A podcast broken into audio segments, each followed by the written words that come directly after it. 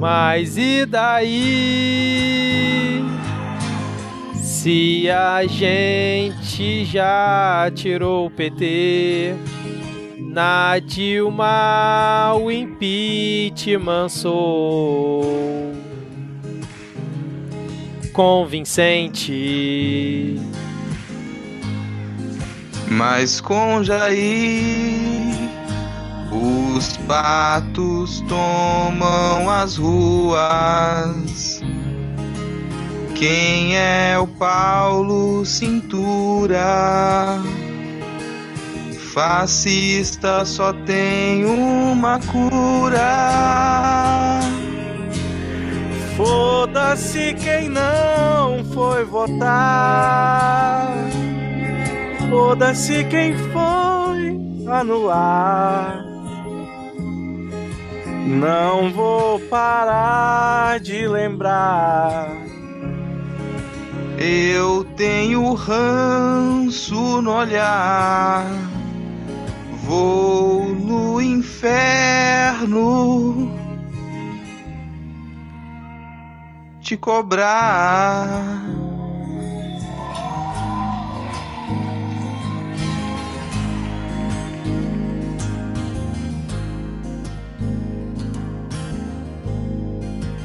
Mas e daí? Seu Messias não faz milagre. Só faz arminha e se fode. Seu morobloco perdeu validade. Mas e o Jair? Sobraram alguns pastores. Além dos seus filhos e botes sem seguidores. Foda-se quem não foi votar. Foda-se quem foi anular. Não vou parar de lembrar. Eu tenho ranço no olhar. Vou no inferno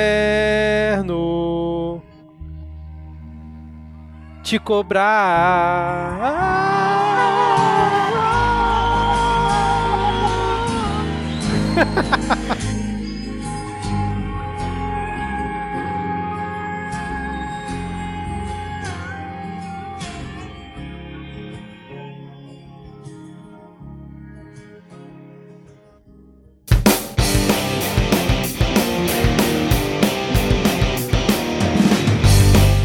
cidadão e cidadã! Tudo bem? Eu sou Vitor Souza e está começando mais um episódio do Midcast Político, nosso formato que debate semanalmente as principais notícias e causas que ocorreram na última semana e que influenciam no cenário da política nacional. E hoje aqui comigo temos ele, Diego Esquinelo. Tudo bem, Diego? Olá, bom momento, ouvintos, ouvintas e ouvintes. Eu só queria dizer que comprem calçados na loja de materiais de construção.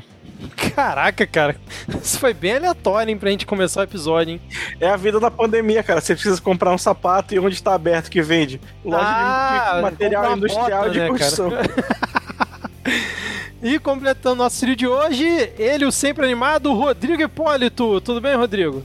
Pô, cara, não tá não, cara. Não tá bem aqui. Eu tô. Eu comecei o episódio um pouco triste até, porque das condolências aqui pro nosso colega Diego, porque aparentemente um pneu cortou a bunda dele com álcool em gel e foi diagnosticado com Covid.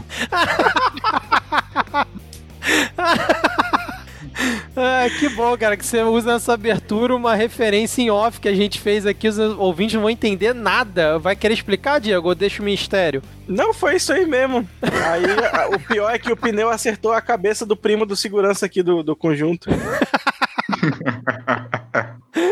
Ai, ai. Quem quiser saber essa história completa, assina o PicPay que um dia, quando tiver conteúdo extra, a gente manda essa história para vocês. Bom, como já é de praxe, vamos deixar aqui todo mundo alinhado, informando que estamos gravando diretamente do dia 5 de maio de 2020. Se Deus quiser, não vai precisar ter adendo essa semana no episódio. Se você já faz parte dos 10 ouvintes, sabe como funciona a nossa dinâmica, mas se você está chegando hoje por aqui, nesse nosso formato, nós dividimos o episódio em blocos temáticos. Tem polêmicas, piadas e tretas, dependendo da semana tem o Pega Fogo Cabaré, eventualmente tem a atualização da lista de comunistas, o Momento Carluxo, a poesia da semana e sempre encerrando tem a parte que todo mundo acha chato. Mas não menos importante, temos aqui o nosso Momento Vira Casacas, onde mandamos salves, beijos e abraços para os nossos ouvintes, respeitando obviamente a distância segura de um metro e meio. Lembrando mais uma vez para o ouvinte mais desavisado que na descrição do episódio sempre tem a minutagem de quando começa cada bloco, beleza? Então vamos lá, começando aqui, vou mandar um salve para o Lucas Plancos e o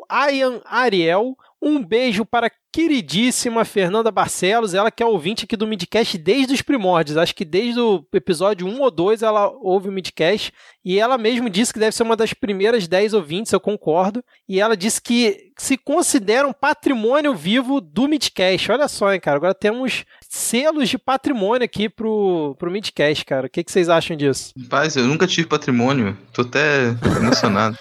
patrimônio é coisa de burguês, cara. É. Não, mas vocês vão colocar, vamos colocar como patrimônio, patrimônio cultural, patrimônio humano. Isso, ah. exatamente, exatamente. Então fica aqui, é Fernanda Barcelos, a nossa ouvinte patrimônio humano do Midcast, tá bom assim então? Ficou bonito, ficou poético. Vamos seguir aqui então. A Ada Cristina pediu um salve para a saúde mental da população brasileira, realmente está precisando. Você salva. Você salva, é. O Lucas Iglesia pediu um salve pro seu gato Cachaça, que é o único ser vivo na casa dele que ainda sai para dar um rolezinho na quarentena. Um salve também para a queridíssima Lígia Duque. Ela trocou uma ideia muito bacana comigo semana passada lá no perfil do Midcast, o arroba podcastmid. E também para a mãe dela, a Sônia Duque, que segundo a Lígia, ela escuta o Midcast Política de vez em quando junto com ela, cara. Mais uma família aí que escuta unida o Midcast Política, cara. Uma honra aqui pra gente isso. Um salve também para o Fernando Rafael e um salve à distância para o Flávio Alan. Vamos continuar aqui, a gente vai mandar um salve para o já nosso querido Jorge Alfradi, que está sempre presente aqui também, sempre com uma distância razoável, e nesse caso, uma distância razoável de qualquer seguidor do Pandemito. Uma distância razoável significa mandar essas pessoas para fora do planeta. Isabela Pontes e Guilherme Faria, que também, um salve para os dois. O Hugo Caldas pediu um cheiro, então vamos imitar o pessoal lá do Chá com Rapadura e mandar um cheiro, todo mundo perto do microfone. mandando um cheiro para o Hugo Caldas. Um salve para o Emerson Santos. Emerson Santos, que é um espírita de esquerda, e ele nos garante que existem muitos espíritas de esquerda. Então aí fica um salve para toda a comunidade espírita progressista. A nossa Miau Quarentene pediu um salve para a saúde mental do brasileiro, que nunca foi lá, muito boa, mas que desde 1 de janeiro de 2019 foi dar um rolê e nunca mais voltou tendo a concordar com ela, saudades, saúde mental. Nossa ouvinte, genuinamente alagoana, Daniele Santos, pediu um salve para a saúde mental e produtividade acadêmica dela. Então aí fica aquele salve Lattes, né?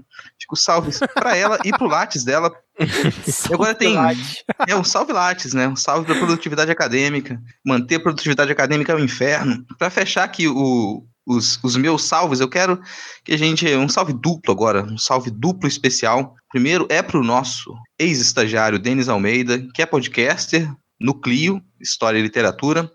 E agora também é colunista fixo do Pataquadas, Olha aí, é, ó. É spin-off do Não Pode Tocar. Então ele tá agora com a gente também, né? Já virou meu, meu companheiro de trabalho podcastal. Sem contar futuras surpresas que vêm por aí. O Denis, ele fez dois aniversários recentemente, que é uma coisa muito rara. Então ele fez aniversário duas vezes no final de semana passado, no final de abril e no primeiro de maio. E também o Wesley Malman, ele pediu um abraço respeitando essa distância mínima e que, se possível, a gente desse os parabéns, cantasse os parabéns, pois o aniversário dele foi ontem, ontem do dia dessa gravação, nessa segunda-feira. Então vou convidar vocês para a gente cantar juntos parabéns para Denis Almeida e Wesley Malman. Parabéns, Parabéns pra, você, data, querida.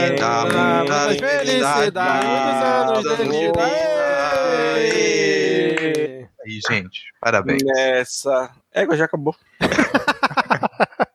Segue aí, Diego. Um abraço jogado à distância para nossa queridíssima presidenta autoproclamada do Vale, para o meu país Nordeste, onde o fascismo não se cria e a gente tem que superar a oposição do desgoverno federal para poder superar essa pandemia. Um beijo para todos os nordestinos e nordestinas e nordestines. Salve para a Lívia Santos e o Rafael Thompson. Um abraço para o Jornal Ataque. Um beijo para a Tabata Bolin. O Lucas Joseph, que pediu um salve aqui para a galera do ciclismo, que está morrendo de vontade de pedalar, porém segue firme no isolamento social. Força, galera. A quarentona pediu um salve para Nina Simone, a sua cachorrinha que fugiu hoje, mas já voltou e está tudo bem. Nina Simone, por favor, não faça mais isso. Ufa. Um abraço respeitando a distância de quarentena para o Danilo Azevedo e um salve para o Chico e para o Vinícius, que são os seus doguinhos. Maravilha, maravilha. Ô, Rodrigo, a gente estava comentando que hoje teve bastante salve, né, aqui no Momento Vira Casacas. Você tem algum comunicado aí para os ouvintes? Vocês reparam, né, que o Vitor ele tenta me pintar como vilão do Midcast. É proposital. É proposital. Ele tenta me pintar como vilão e ele como esse isentão inocente. Mas a, a, verdade é que sim, a gente tem uma quantidade muito grande de salves aqui, o que nos deixa, obviamente, muito felizes. Significa que o programa está crescendo, que vocês gostam de interagir com a gente. Agora, tem a galera também que se incomoda com a extensão dessa introdução que a gente faz aqui, apesar da minutagem tá na, na descrição, né? Ser fácil de adiantar, mas é, começa a ficar muito extenso. Então, fico pedido aqui para quem for repetido, já nomes muito repetidos no salve, que não deixem de pedir, mas que junto com o pedido do salve venha a indicação para outra pessoa escutar o midcast e essa outra pessoa pode aparecer aqui no salve. De repente já é uma, assim, um incentivo, né? A pessoa vai ter o nome dela comentado aqui e ela pode se tornar uma nova ouvinte, um novo ouvinte do nosso programa. Então quem já já está frequente aqui, né, já faz parte da nossa comunidade, que nos ajude a conquistar uma audiência ainda maior. Excelente, excelente. É, Rodrigo, então seguindo aqui, antes de a gente começar o nosso primeiro bloco, parece que o Midcast agora tem um novo plano de apoio lá no PicPay, não é isso? Exatamente, cara. Assim, a gente começou a ficar ousado o ousado chegou e o ousado agora tem um novo plano de cinco golpinhos, cinco reaisinhos. Então quem aí já apoia a nossa iniciativa, se quiser que já apoia com dois reais, pode migrar para o plano de cinco reais ou permanecer no plano de dois reais também. A gente fez essa pequena mudança pensando no crescimento do programa e também na possibilidade de que a gente forneça para vocês os novos conteúdos semanais. E também que o dólar tá 5,60, né? E o, a hospedagem do podcast é paga em dólar.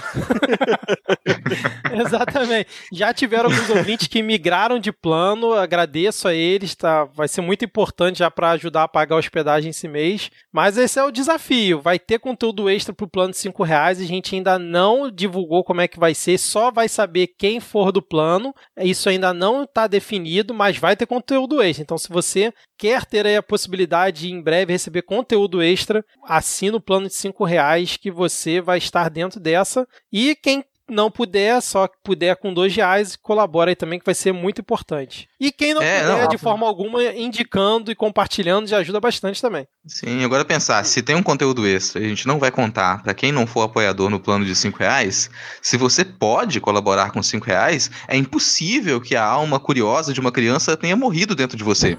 se mostra uma pessoa viva, uma pessoa alegre, uma pessoa disposta a conhecer novos horizontes. Você nunca vai saber qual é o nosso conteúdo extra se você não nos apoiar com cinco reais. Exatamente. Inclusive, acho que o principal motivo da gente não divulgar para todo mundo é porque a gente ainda nem sabe o que é. Então venha pro plano de 5 reais descobrir junto com a gente o que vai ser o conteúdo extra. Aqui tem honestidade. Ah, então, para quem quiser ajudar, é só ir lá no PicPay, né? Baixa o aplicativo na Apple Store ou na Play Store, procura por Midcast e assina um dos nossos planos, beleza? Temos comunista essa semana? Não, né? Essa semana Do... foi devagar. Então vamos direto para o bloco de polêmicas, piadas e tretas. Você, apresentador de televisão, vai pegar Covid-19 antes do Natal. Por que essa introdução aí do Diego no bloco? Porque acho que a gente pode começar aqui o Polêmicas, Piadas e Tretas, acho que inaugurando né, uma nova categoria, que são os bolsomínios arrependidos da Covid-19. Né? Eles vão deixar de apoiar o Panemito? Obviamente não. Vão continuar sendo um bando de filha da puta? Obviamente sim. Mas agora alguns deles não acham mais que é só uma gripezinha, né? Já tem até gente recomendando para as pessoas ficarem em casa, tirando aí o acéfalo lá do Caio Coppola Ruda, né? Caio é, Miranda. Algum... Caio Miranda, é. Caio de Miranda Ruda, alguns já estão nessa categoria, né? E o mais novo que entra aqui para essa categoria de arrependidos da Covid é o ratinho do baixo orçamento, né? O ídolo da família, o apresentador Siqueira Júnior, do programa Alerta Nacional lá da Rede TV. Ele recentemente falou lá no programa dele que era frescura, isolamento, que era preciso parar de terrorismo, que o coronavírus não é isso tudo. E agora, depois que ele pegou e assumiu que pegou o coronavírus, resolveu resolveu passou dizer. Mal no ar, inclusive. Isso, passou mal no ar, exato, bem lembrado. Resolveu dizer para as pessoas que não podem subestimar a Covid-19 e, se puderem, cumprir o isolamento social. Aí eu queria saber de vocês o que, que vocês acham disso, dessa nova categoria, o que vocês desejam para essa galera. Como é que vocês viram isso aí? Eu que quero trazer aqui uma, uma canção muito bem interpretada por Elis Regina, que dizia assim: Quá, quará, quá, quá, quem riu? Quá, quará, quá, quá, fui eu mas obviamente desejar que ele se recupere, né? Melhoras aí para todo mundo. Essa é muito, é muito honesto esse desejo de recuperação. Esse tem um ponto muito positivo, né, cara, desse tipo de gente pegar uh, a doença e se fuder muito. A gente não tá desejando a morte de ninguém aqui, só quer que a pessoa se foda, são coisas diferentes. Caralho. Se a pessoa se fuder muito, porque quem tava ali junto com esse sujeito, assistindo essa desgraceira na televisão e falando, nossa, é isso mesmo, olha lá, gripezinha, bababá, pipi, popopô, aí esse cara aparece, a pessoa no mínimo fica um pouco assustada, sabe? No mínimo, no mínimo isso aí serve pra galera que tava ali já toda segura, posso fazer o que eu quiser, não existe pandemia, isso é tudo uma grande conspiração, é uma besteira. Na hora que o sujeito que estava falando isso cai por terra, um pouco da, da, da crença desse pessoal é abalada também. Já tem pela primeira vez, talvez, esse sujeito tenha prestado algum serviço para a humanidade. Só com o Bozo que isso não funciona, né? Porque o Bozo, outro dia lá no cercadinho, mostrou que estava assistindo. Ah, eu tô aqui assistindo o Siqueira, não, vou dar pra, não vai dar para falar com vocês, não, imprensa. Ele parece que não se sensibilizou em nada, né? Porque ele continua falando. É, não, ele deve ter parado de assistir, só isso. é, pode ser. Até porque parou de, de ter o programa, né? Eu, eu não sei. Tem alguém substituindo ele? Aí já é demais, cara. não tenho essa informação. Você é ouvinte que chafurda na, nesses cantos pouco visitados do, da televisão brasileira, pouco visitados por nós e pelos nossos ouvintes, eu espero. Mas tem sempre alguém que vai lá. Me diz aí depois se tá, tem alguém substituindo ele. Um abraço para nosso ouvinte, aí me arrependi, né? Com certeza deve saber essa informação. Ela que é mestre em se afundar nessa galera aí. Agora, informação aleatória aqui, né, cara? Hum. É, aqui no, no, Espírito Santo tem o deputado mais votado aqui, federal mais votado aqui, é um sujeito que apresentava um programa desses aqui, né?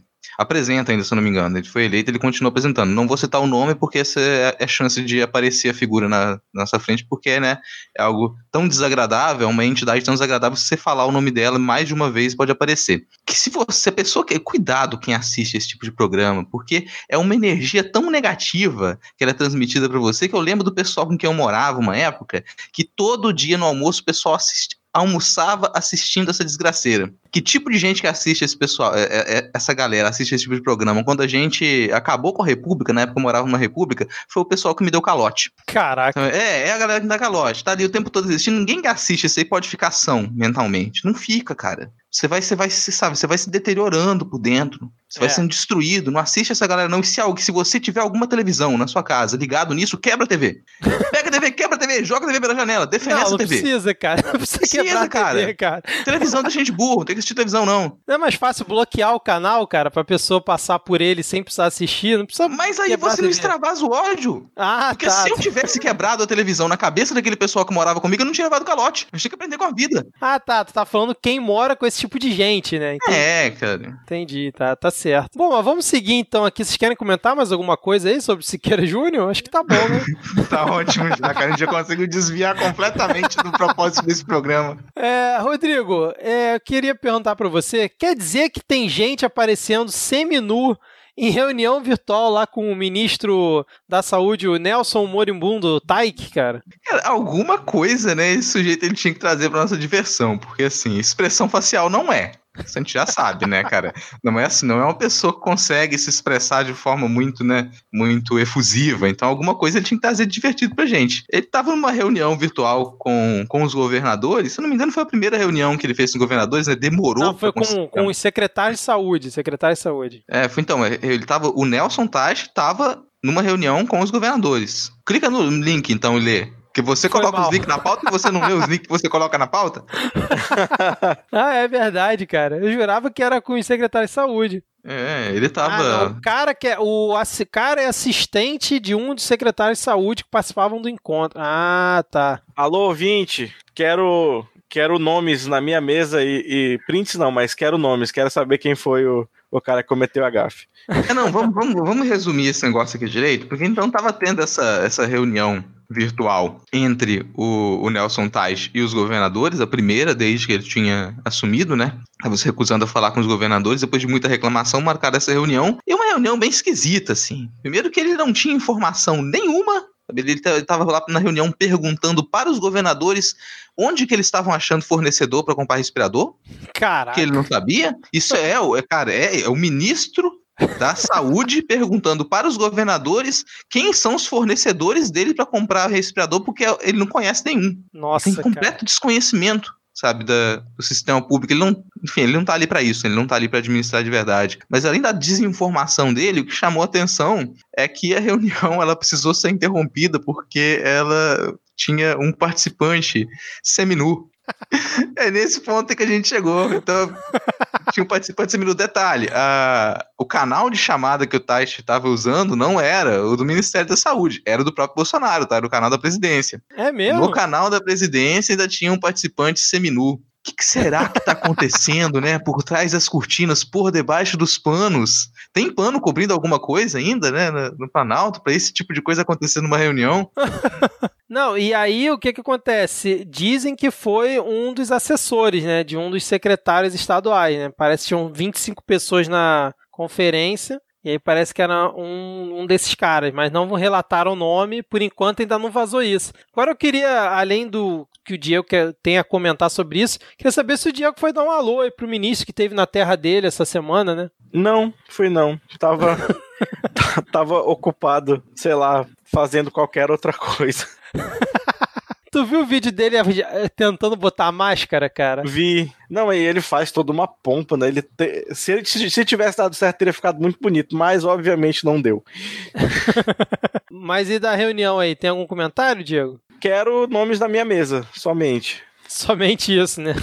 Que, cara, realmente, como o Rodrigo falou, que ponto que a gente chegou, né, cara? Notícia é participante seminu numa reunião no meio da pandemia com o Ministério da Saúde, com o ministro da Saúde, cara. Puta que Super condizente, cara. Super condizente, assim. Se já tem um participante seminu, a gente, a gritaria a gente já tem. A gente tá a um passo do dedo no c... Explícito. Bom, vamos seguir aqui então. Vou perguntar aqui pro Diego uma coisa. Diego, pra você é essa, hein, cara? Eu acho que assim, existem duas formas de você apresentar bons resultados de alguma coisa, certo? Uma é você fazendo algo efetivamente bom, né? E aí você vai e mostra o resultado para todo mundo. O, a outra opção é você ignorar totalmente uma estatística ruim que apareça, né? E aí você mostra uma outra que favorece totalmente a sua narrativa e praticamente ignora quem está no meio de uma pandemia. Aí a pergunta que eu faço para você, Diego, qual opção você acha que a Secom escolheu dentre essas duas? Eu acho que foi a opção de bambuluar, fingir que está tudo bem. Porque está tudo bem, não é mesmo? está tudo bem. Olha para o céu, o céu está azul, os passarinhos cantam. Você continua respirando oxigênio, né?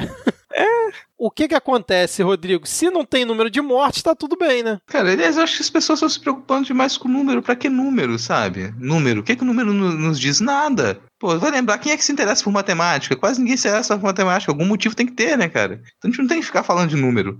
Como já disse o, o a filosofia atual, né, o filósofo atual, porque a mídia a mídia encobre, os encobre as pessoas que não morreram. A mídia não fala das pessoas que não morreram. Então, os não mortos estão encobertos, cara. Isso aqui é uma coisa que a Secom tentou chamar a atenção pra gente, tentou trazer a verdade. Exatamente, pois a Secom tweetou no dia 3 de maio no seu perfil oficial, os números do combate ao coronavírus no Brasil seguem amplamente positivos. O governo federal segue lutando para salvar o maior número de vidas possível. Aí eu, a hashtag foi fantástica, né? Hashtag ninguém fica para trás. Aí eles postaram uma imagem do placar da vida, mostrando o número de infectados, os números de brasileiros salvos e os números de brasileiros em recuperação o número de mortes simplesmente não aparece, sendo que essa semana já passamos de 7 mil mortes do dia que a gente está gravando aqui. Provavelmente até o dia do lançamento já teremos passado de 8 mil ou até 9 mil mortes,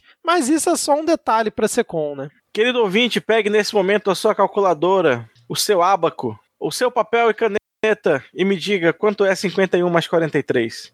51 mais 43. Deixa eu pegar a minha aqui. 94, Diego. Fazendo papel dos ouvintes. Beleza. É só você olhar direitinho que o número de mortes está aí sim, nessa, nessa divulgação. Mas é como aquele ministro lá disse: tem que divulgar de uma forma positiva. E assim, ninguém fica para trás, menos todas as famílias que perderam parentes, né? Que perderam. É, todas as pessoas que perderam alguém próximo essa galera fica bem para trás, né? Fica tão para trás que nem é falada. Tipo, não, não tem, sei lá, um modelo de, de nota de pesar, assim, com Ctrl-C Ctrl-V pra você colocar o nome do fulano pra, pra postar, sabe? Ou uma lista, alguma coisa, nada, tipo. É, ninguém, ninguém fica para trás, mas todo mundo que morre e que se fode fica para trás. É, é, isso. É, ninguém. Tanto da SECOM, do Ministério da Saúde, do Bolsonaro, ninguém. Absolutamente ninguém mesmo. Impressionante, né, cara? Vocês, assim, vocês, vocês querem puxar o governo, vocês estão torcendo contra, né? Quer que o governo dê errado. Isso é verdade, assim. Vamos trazer, vamos trazer aqui informação. Vocês entenderam errado, isso é um erro de interpretação, cara. Hum.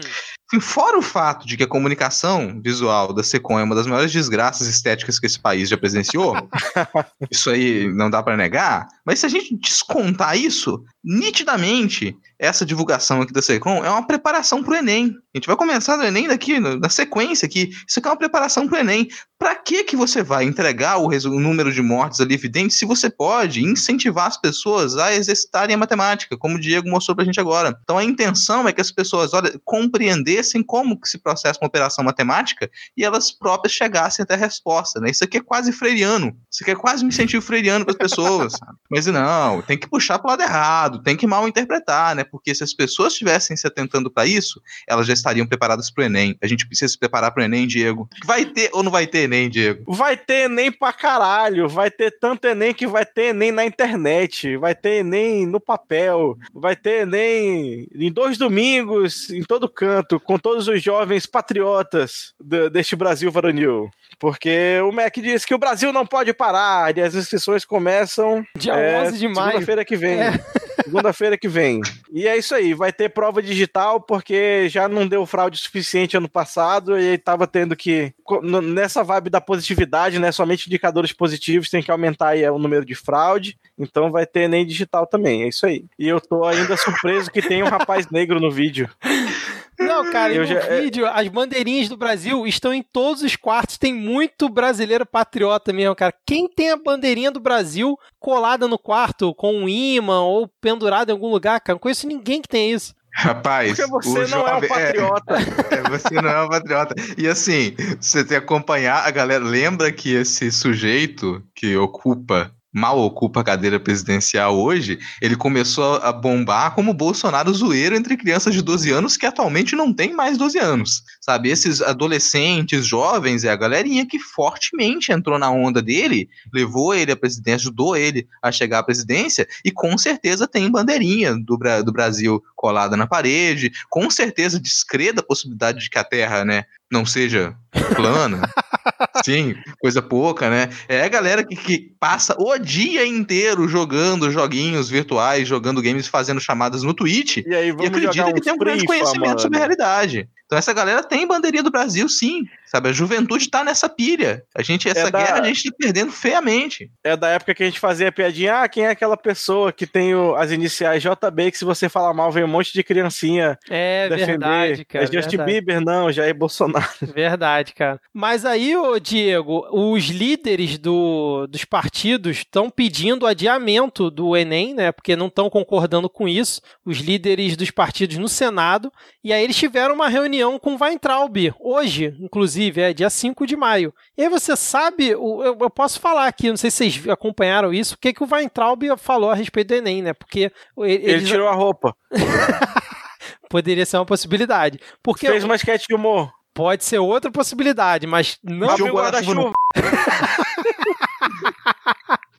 Não, não. Porque acontece? Os senadores, Ah. eles alegaram assim que muitos jovens não têm estrutura para estudar em casa e, portanto, não vão ter condições de se preparar para o Enem. E aí estão sugerindo adiar o exame. Alguns já estão falando em adiar por seis meses, lembrando que o Enem, a prova está prevista para novembro. Aí o líder do PDT, o Everton, disse informou o seguinte a respeito da reunião. O ministro quer manter o Enem para novembro e ficou combinado que teremos nova reunião em agosto para avaliarmos o cenário. Ele disse que o Enem não foi feito para fazer justiça social. E aí? Teu c... dá, não dá, cara, não. É foda, Deus. cara, é foda. Não, e ele, Cara, é ele foda. fala Só isso na lembrar, reunião. Todas as, todos os programas, todas as decisões do governo, eles devem seguir no caminho de fazer justiça social. Tudo. Nosso objetivo é justiça social. Isso tem que ser feito. Mas se a gente não tiver o objetivo de tornar a sociedade mais justa, a gente perdeu completamente a linha de raciocínio de por que, que a gente vive em conjunto, caralho. Vamos todo mundo se matar, então.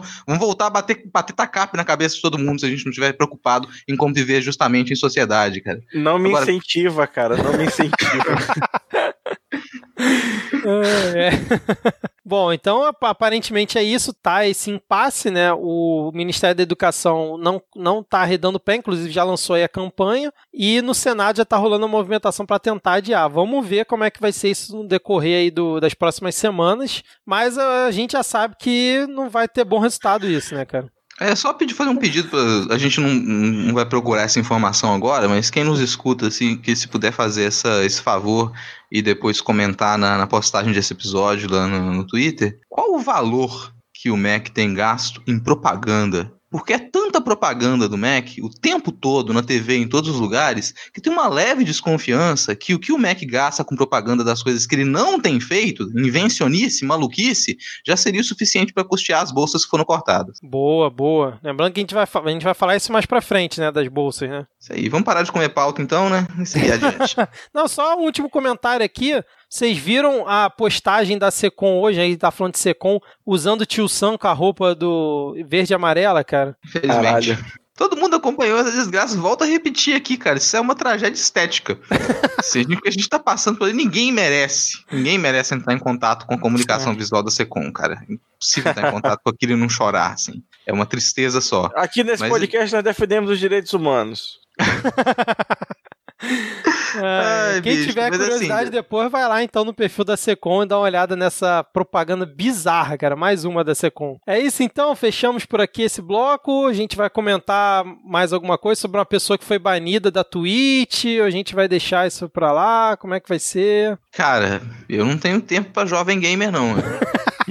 Tá- o tempo tá curto, entendeu? Porque você é um velho. Vamos falar de coisa jovem, vamos falar aí do homem que mais transa no condomínio do não sei o que da Barra, como o seu o seu físico, né, belo, assim, proporcional, simétrico, um negócio assim, aquela beleza grega tradicional. né? Com, com a inteligência que vem assim, como se fosse um- uma salsinha por cima daquela omelete francesa perfeita. Ele mesmo, o Inteligência de 04, berço, né, cara? porra.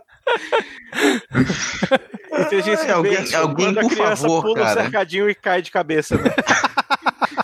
Alguém, por favor, faz uma montagem desse, desse- dessa criatura como Zé Bonitinho, por favor. Meu Deus! O Rodrigo aí não só mostrando que é velho, como passando recibo. Ah, não, cara. Eu, eu, ó, eu ainda não sou velho, mas uh, ficarei com orgulho, assim, cara. Não, por favor. É hora da gente elogiar. Elogiar as pessoas de mais idade, porque, convenhamos, assim, dentro das pessoas de mais idade, a gente enco encontra, assim, muita coisa deprimente nos últimos tempos, mas nada nesse nível. Porque aqui a gente tem um sujeito que tá com seus 20 e poucos anos, 20 e poucos anos, e tem décadas e décadas e décadas pela frente para ficar mais burro, sabe? É desse tipo de gente que a gente deveria ter medo. A gente não deveria estar se preocupando com, com, com os idosos, não, cara. Idosos estão muito bem, a gente deveria estar se preocupando nesse sentido, é com essa galera que aí pode ter muito tempo de vida pra fazer merda. Vídeo Caio Miranda, né, cara? Outra pessoa Caralho, muito mano. feia também, por sinal. Vamos aproveitar aqui que a gente tá falando de gente feia, né? Trazer gente feia pra. a gente tá falando de desgraça estética velho, que um seguidor dele perguntou se ele tomou cloroquina, ele falou, pô, tive que tomar, né? Mas o Niobe e o Grafeno ficaram com ciúme já. Nossa, cara. Enfim, e parece que ele foi, não sei se ele foi banido do Twitch, se derrubaram a live dele porque ele falou palavrão, porque é um menino mal criado. Não, ele foi banido, foi banido da, da Twitch. É. Não, acho que ele tinha sido banido por ter falado que era só uma gripezinha, né, a pandemia. Eu achei que tinha sido por isso. Mas o que mais ele falou nessa tweet aí, o, Diego? Só pra gente deixar registrado aqui, porque foi um, um, fato aí do final de semana, pô. Alegrou muita gente. Ah, não, tipo, ele falou que é, prefiro morrer tossindo do que morrer transando. Aí, não, opa, pera, não, prefiro morrer transando do que morrer tossindo. Não, e ele falou que ele pegou Covid também, né? É, então é mais aí um, um ente familiar, uma entidade familiar aí do, do, do Pandemito que pegou Covid. Bom, é isso. Conseguimos aqui convencer o Rodrigo a comentar sobre o 04. Vamos para onde agora, ô Diego? Tem Pega Fogo Cabaré? Tem não. Não? E agora então? Pra onde a gente vai? Pra um momento Carluxo no Carluxo Verso, um Carluxo Verso expandido, né? Aqui um negócio mais louco que o da o universo mais louco que o da Marvel. Vamos lá.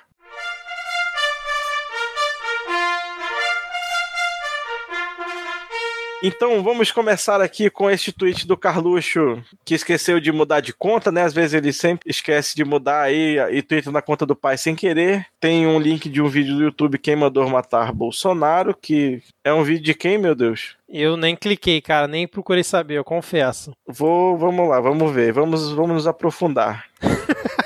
Aqui tem análise. Aí, é, é, no canal do Jair Bolsonaro, mas é a gravação de tela de uma live de outro cidadão. Nossa, como diz o pessoal do lado B, a crise é sobretudo estética, né? É, não, tá a, a resolução assim tá em 4K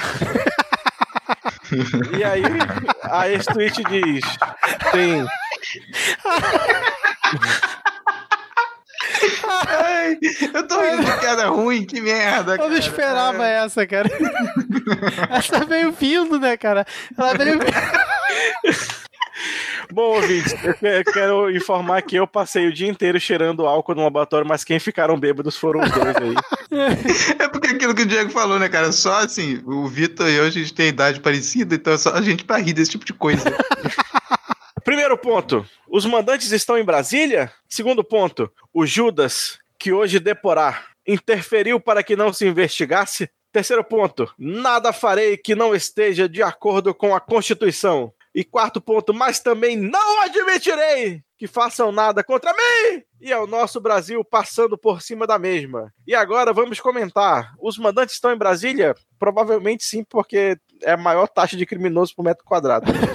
Como disse a Tupá, importados, não produzidos, né? Vamos aqui. Exatamente. Um Deixar uma observação. de Brasília. O Judas, Judas traiu Jesus Cristo e não Satanás, então próximo. nada farei que não esteja de acordo com a Constituição. Mas qual Constituição, amado? A Constituição. Não, porque, a nossa enfiou no c... faz tempo, né? Não, já rasgou, vezes... já tocou fogo. Às vezes, ele, às vezes ele parece que tá seguindo a Constituição da República Velha, né? Cara, eu lembro que ele já comentou que a Constituição sou eu, né? Ele já é verdade, aquela. exatamente. Só se... é, então, ok, essa é a Constituição mesmo. Mas aí começa a gritar, né? Desequilibrado, mas não admitirei. Esse negócio de não admitirei que faça nada contra o Brasil é mais uma questão de protagonismo, né? Deixa que eu faço faço. Se quiser bem feito, vai lá e faz você mesmo. Então já tá, tá coberto esse campo. Agora vamos aqui para o Carluxo Raiz. Não, mas rapidinho, rapidinho, só é. antes assim. Ah, não, considerando que o Carluxo tweetou, obviamente, nesse tweet do Bolsonaro, para mim ficar claro também. E considerando a teoria do Rodrigo de que o Bolsonaro é um autômato, seria o Carluxo o grande controlador do Bolsonaro na maioria das vezes? Porque essa última frase dele é um total conflito de ego dele, né? Como se ele quisesse falar que ele é o Brasil, né? Porque não admitirei que façam contra mim e ao nosso Brasil. Tipo, ele dá mais ênfase a ele do que o próprio país, né, cara? E ele, como sempre, em toda a coletiva que ele faz, ele tá sempre falando dele e das coisas da família dele, das coisas que deixam ele tristinho e dane-se o resto, né? Então, eu acho que tem cada vez mais fundamento a teoria do Rodrigo de que ele é um autômato e controlado pelo Carluxo, sempre. Não, Quer dizer que toda vez que o quase... Bolsonaro vai falar, o Carluxo fica por trás dele com a mão enfiada no c... mexendo. Eu não vou imaginar isso. É Ninguém vai imaginar isso, né? bloqueio aqui.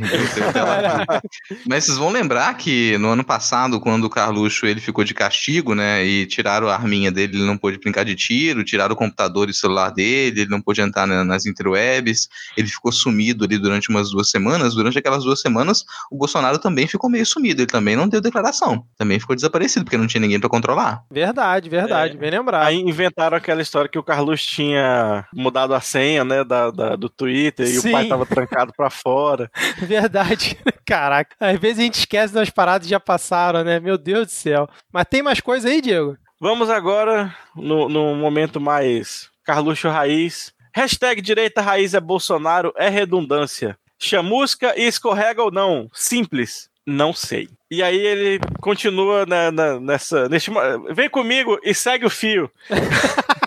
Logo depois desse tweet, ele veio. E eu quero pedir aqui um, um negócio mais solene, né? Uma música mais. que é assim. É, é Carluxo Raiz aqui. A famosa direita securtiana. Pontinho, pontinho, pontinho. É o clássico goi tucano que faz bro job no coleguinha petista, mas quando deflagrado, nega e diz que nunca viu a pessoa na vida, mas a calça encravada com prudência e sofisticação. Não engana, não. Direita raiz é Bolsonaro carinha rindo. Nossa, cara, Rapaz, esse é raiz até na hashtag, né, cara? Impressionante. Eu, eu senti um, um, despeito aí, não sei se fui só eu que senti nesse tweet aí, um despeito, sabe? Aquela coisa, sabe quando a pessoa não te dá bola, ou ela te. ou ela faz um ghosting com você? A pessoa faz um ghosting e você fica lá chupando a manga, e aí depois você fica puto, mas você não quer dizer isso. É, é, é um tom, é um tom passivo-agressivo, né? Nessa. que já, já é. Claro, tudo bem, a pessoa pode ter direito de se sentir magoado com alguém, e reclamar no Twitter. E, né, isso, é, isso, é, isso é direito humano, praticamente, é padrão. Uhum. Agora, me impressiona que, bicho, eu sou das artes. Eu não tenho todas essas referências assim de linguajar LGBTQI. não tenho. Eu não consigo. Algumas dessas jogadas aqui, meu amigo, precisa, precisa de tradução. Rapaz, é uma quantidade de referências assim do meio que fica. Quem diria que a gente teria tanto apoio, né? À comunidade LGBTQI, dentro do governo Bolsonaro a partir do Carluxo. Porque ele traz a cultura pra, no linguajar dele. Tá ele tá popularizando né? esse modo de falar, né? É a versão de direita do Pajubá, é o Paju Bosta. Ai, cara. Agora, ô Diego, você consegue traduzir alguns pontos aqui ou não precisa? Porque eu tenho uma observação apenas nesse tweet, cara. Não, faz, faça a sua observação aí. Que é o seguinte, quando ele fala aqui, ó, é o clássico goi tucano que faz bro job no coleguinha petista, mas quando deflagrado, eu acho que assim, o correto nessa frase seria flagrado. Só que eu acho que ele usa deflagrado porque ele deve estar com muita operação da PF na cabeça. O que, que vocês acham? E aí é que está consumindo tanto ele que eu acho que já até no próprio corretor do Android dele, quando ele vai escrever flagrado, ele já escreve deflagrado, porque ele está com tanto pensamento em operação da PF que eu não sei se vocês concordam comigo. Não, eu acho que ele é burro só mesmo. Eu acho que ele é só burro mesmo. Eu acho que ele não, não consegue, não conhece a língua portuguesa. Só isso. só isso. Ambas alternativas válidas. lembra aquela coisa quando a pessoa quer escrever direito? O Carluxo ele tem muito disso. A pessoa quando quer escrever escrever bonito, sabe? Quer usar palavras complexas, quer, e, e dá merda. Porque a pessoa simplesmente não tem vocabulário, ela quer usar a palavra difícil e usa a palavra errada. Sim, sim. Exatamente. Tem mais coisa aí, ô Diego? Você falou que era um Carluxo verso hoje? Não, tem, tem, mas eu só queria. Cara, mas a calça encravada com prudência e sofisticação foi um negócio assim. É. É, é quase barroco. Não, eu tô consigo imaginar a pessoa como, cara, é, é uma descrição tão apaixonada da cena que no mínimo o sujeito estava batendo uma punheta quando ele decidiu escrever isso. Puta que pariu. Só piora o Ai, cenário. Mas, se- ah, ô Diego, você como nosso especialista de Carlos Cheis, a quem seria essa referência da calça encravada? Quem você acha? Então, eu não conheço tão bem os tucanos assim, pra saber qual deles que usa a calça mais encravada. Tem um, alguns conhecidos no PSDB aqui, se você quiser eu pergunto, semana que vem eu trago a resposta. Talvez a resposta seja um vá tomar no cu, talvez, mas Assim, Faça tem umas isso, fotos na, como resposta. Tem uma galera que colocou algumas fotos, né? Mas eu não reconheço essas pessoas também aqui, mas aparentemente são casos antigos. Botaram até o Dr. Ray aqui nos comentários. Ele. Ai, meu Deus do céu. Vamos lá. No, seguindo o nosso Carluxo Verso, temos ela. A ídola do Rodrigo, a Janaína do Brasil, a, a vocalista de heavy metal da direita brasileira. Isso, é, é essa aí, cara, essa mulher, essa mulher apareceu aqui pra mostrar pra gente que Carluxo é mais do que um homem qualquer. Carluxo é uma ideia. Carluxo vai além do que a gente pode imaginar. Carluxo é uma expansão. Carluxo é uma concepção, um estilo de vida, um modo de perceber a realidade e de distorcê-la também, né? Janaína Pascoal traz pra gente uma reflexão nessa noite de hoje, noite de gravação, que a gente vai refletir junto sobre isso. Aparentemente, o objetivo dela é suplantar a argumentação psicodélica do Olavo de Carvalho. Eu boto fé. Eu troco o Olavo de Carvalho por Janaína Pascoal. Fácil. A Janaína tweetou o seguinte: vou, vou fazer a leitura. Ocorreu-me, já começa né, com uma escrita um pouco mais bem colocada. Ocorreu-me aqui um pensamento conspiratório. Dois pontos. Teriam os petistas contratado os bolsonaristas para desmoralizar de vez a direita? Diante de tanta irracionalidade, somente essa hipótese faz algum sentido. Cara, o, o que eu acho melhor nesse tweet dela é ela falar que só essa hipótese faz sentido. Cara, isso aqui, isso aqui é uma, é, um- é uma micronarrativa, sabe? Ela acabou de nos presentear com um nanoconto, sabe? Ninguém tá percebendo o valor literário de- desse tweet da Janaína. Como é que é aquele, aquela poesia lá japonesa que vocês fal- tu falou com a Tupá, que só tem três frases? É, mas ela, isso aqui não, não, não entra num não é um haikai. Não, acho que não chega Ah, a ser um haikai, não, né? É É, já mandou. É, é um. Haiku. É, mas, cara, isso aqui é, é muito bonito porque ela pegou aquele, o, o meme e o PT e ela elevou isso a uma dimensão que a gente nunca ia imaginar, cara. Sim. Isso aqui, é- isso aqui é um, é um. E o PT ao cubo, é uma coisa, sabe, chamar atenção. A gente deveria fazer análises muito mais aprofundadas sobre isso. Ah, um dia a gente vai estudar mais. o GIF nunca mais será o mesmo depois dessa arte aqui que ela produziu, né? Não, jamais, porque só essa hipótese faz sentido. Será que quando for atualizar o GIF vai botar tipo um- uns fantasminhas do Carluxo passando assim, umas coisas meio aleatório, vai botar a- aquelas cores que eles gostam de ficar usando, como é que é do Vaporwave? Será que eles vão fazer alguma coisa assim pra tentar mesclar os dois? Aí bota assim, mas e o PT e o Bolsonaro no final assim, né? Podia cara, colocar umas cores, uns redemoinhos de cores, assim, uma coisa mais lisérgica, né, cara? E vestir o personagem lá com, com uma metade camisa do Brasil, metade camisa da, da União Soviética. Isso, cara, ia se funcionar lindamente. E no fundo tá a Janaína rodando com a camisa, né, cara? Pô, olha só. Isso, essa é a estética que eu quero. Tô ganhando meia-noite agora. Mais alguma coisa aí, Diego, pra gente no momento Carluxo? Por hora é isto. Foi um momento, Carluxo, eu diria histórico, hein? Uma bela homenagem aqui à expansão desse universo, dessa mente, dessa mente avantajada que o Carluxo tem, né, cara? Não, é bom pra tirar da nossa, da nossa cabeça aquilo que o Diego fez a gente imaginar, né? O Carluxo brincando de chobits com o Bolsonaro. Mas fica aqui o pedido para os ouvintes, nos ajudem a montar aí o vocabulário do Págio Bosta. Então agora, já que não tem mais nada do momento Carluxo, vamos para aquele momento arte do Midcast, né? Mais um momento arte do Midcast, porque agora chegou a poesia da semana.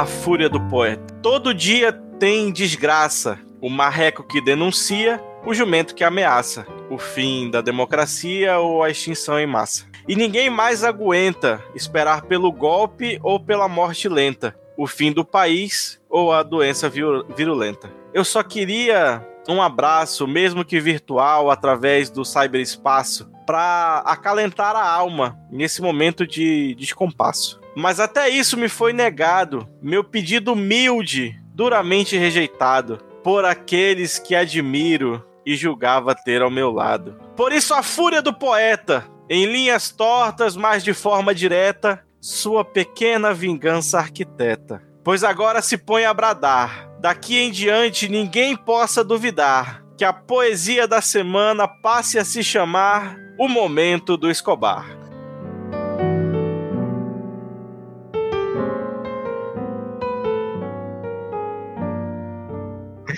Vamos às palmas aqui, vamos às palmas. Palmas, palmas. Vamos às palmas. Por quê, né? Porque o nosso querido Escobar, ele acabou de ganhar uma disputa aqui, parcialmente. Por quê, né? O programa ainda é nosso, então as regras ainda são nossas.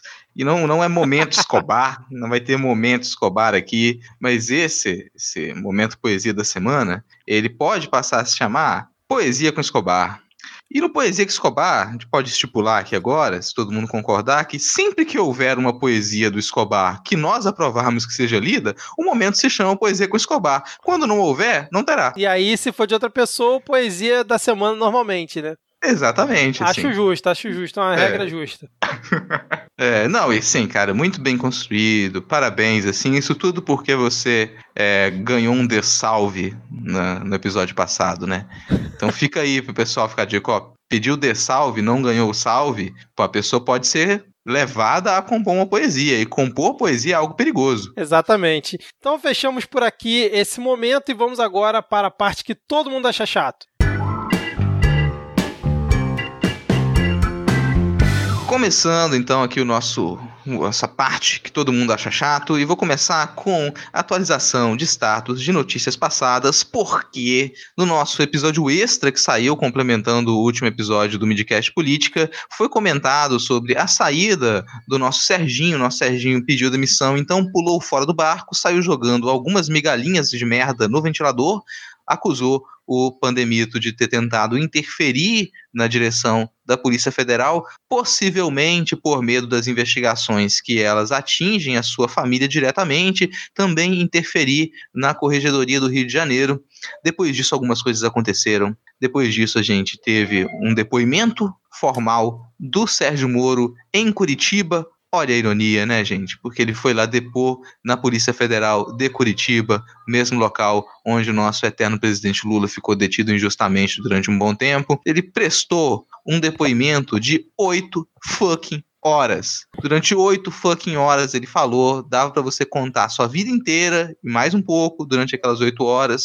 E a gente vai comentar um pouco sobre isso aqui agora também, né? Outras curiosidades, além dele ter sido assim, uma trivia, né? Além disso, além dessa curiosidade, interessante também que os advogados do Serginho, precisa de advogado, é um juiz, né? Mas está sempre ali, já não é mais juiz, ex-juiz, precisa estar acompanhado de advogado. São os mesmos advogados que acompanharam o príncipe Eduardo Cunha. Também, se não me engano, os mesmos advogados do Marcelo Odebrecht. Então, isso é mais uma trivia, né? Depois disso, a gente teve alguns novos pedidos né, de depoimento pelo Aras, pela Procuradoria da Geral da República, e todo mundo ficou ali na expectativa se ia ter vazamento, se não ia ter vazamento, mas o Serginho ia nos decepcionar. Não, esse marreco não nos decepciona. Se ele não pode vazar o depoimento pelas próprias mãos, ele pede para que seja vazado. Então, ele requereu a quebra de sigilo do depoimento para que pudesse ser enviado para a CNN, e hoje, no dia dessa gravação, a CNN divulgou a íntegra da ata do depoimento dele, todo mundo teve oportunidade de ler,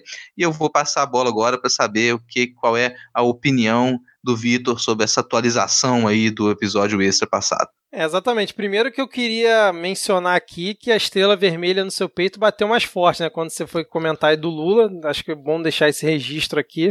O outro registro que eu queria fazer é que parece que eles pediram pizza de pa parmegiana, cara, lá no depoimento do Moro. Quem pede pizza parmegiana? Isso nem existe, cara, esse sabor de pizza. Né, cara, já começa o erro aí. Não, sério. Se alguém, assim, a pessoa ela pode apoiar, pode- ela pode se sentir nacionalista, sabe? Ela pode apoiar porque ela quer matar todo mundo, porque ela quer matar negro, porque ela quer matar indígena. Agora você vai apoiar uma pessoa que pede pizza parmegiana?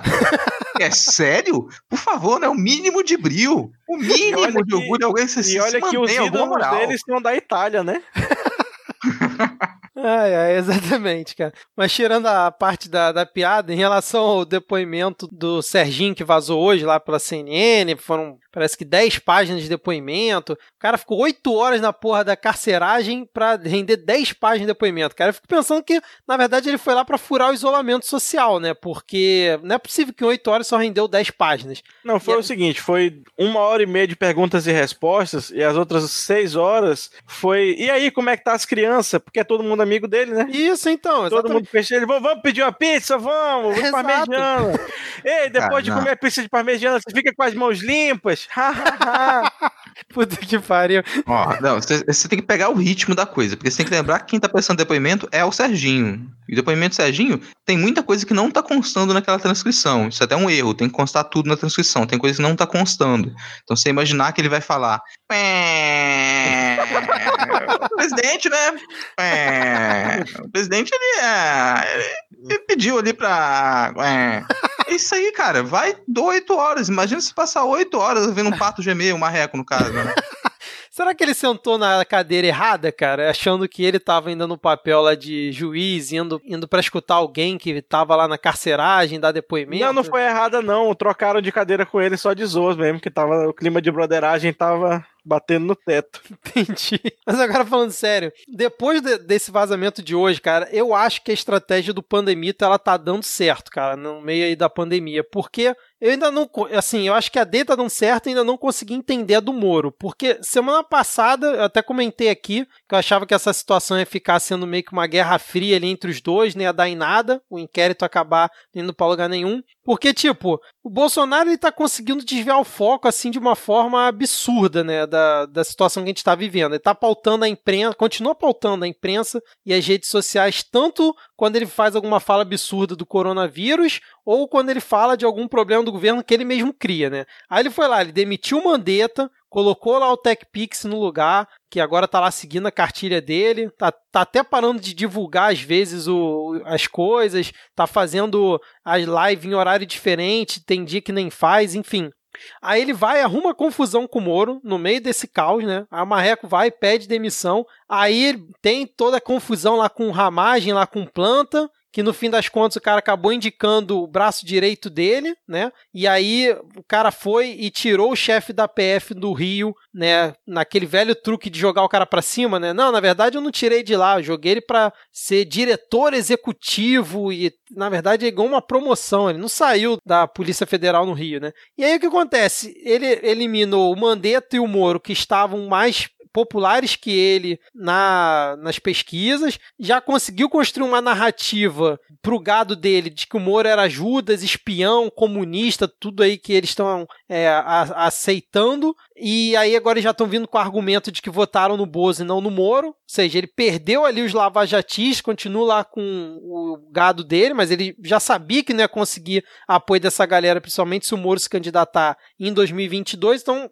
para mim, ele já tentou eliminar o cara logo de cara. Aí o Moro, que caiu atirando, né? Acusando lá o pandemito de tudo quanto é coisa. Disse que tinha áudio, cacete a quatro. Na verdade, ele não, né? Mas saiu a informação de que ele tinha. Aí o cara fica oito horas na PF para render um depoimento desse, que não tem absolutamente nada de novo, além do que ele já tinha dito. E aí citou um, uma, um vídeo de uma reunião que ele participou junto com, os, com outros ministros, os ministros militares, que aí teria tido influência do Bolsonaro para pedir a cabeça do cara da PF. Cara, mesmo que tenha tido isso, ainda assim não configura crime, né? Óbvio que a gente sabe qual era a ideia do Bolsonaro, né, de interferir na PF para tentar proteger o, deles, mas eu acho que junto à galera dele, o Bolsonaro, no fim das contas, depois desse vazamento do depoimento do Moro, continua bem com a galera e continua mantendo a narrativa dele, porque o, a, para mim, o Moro não apresentou nada de útil nesse depoimento. Nada do que ele já tinha comentado,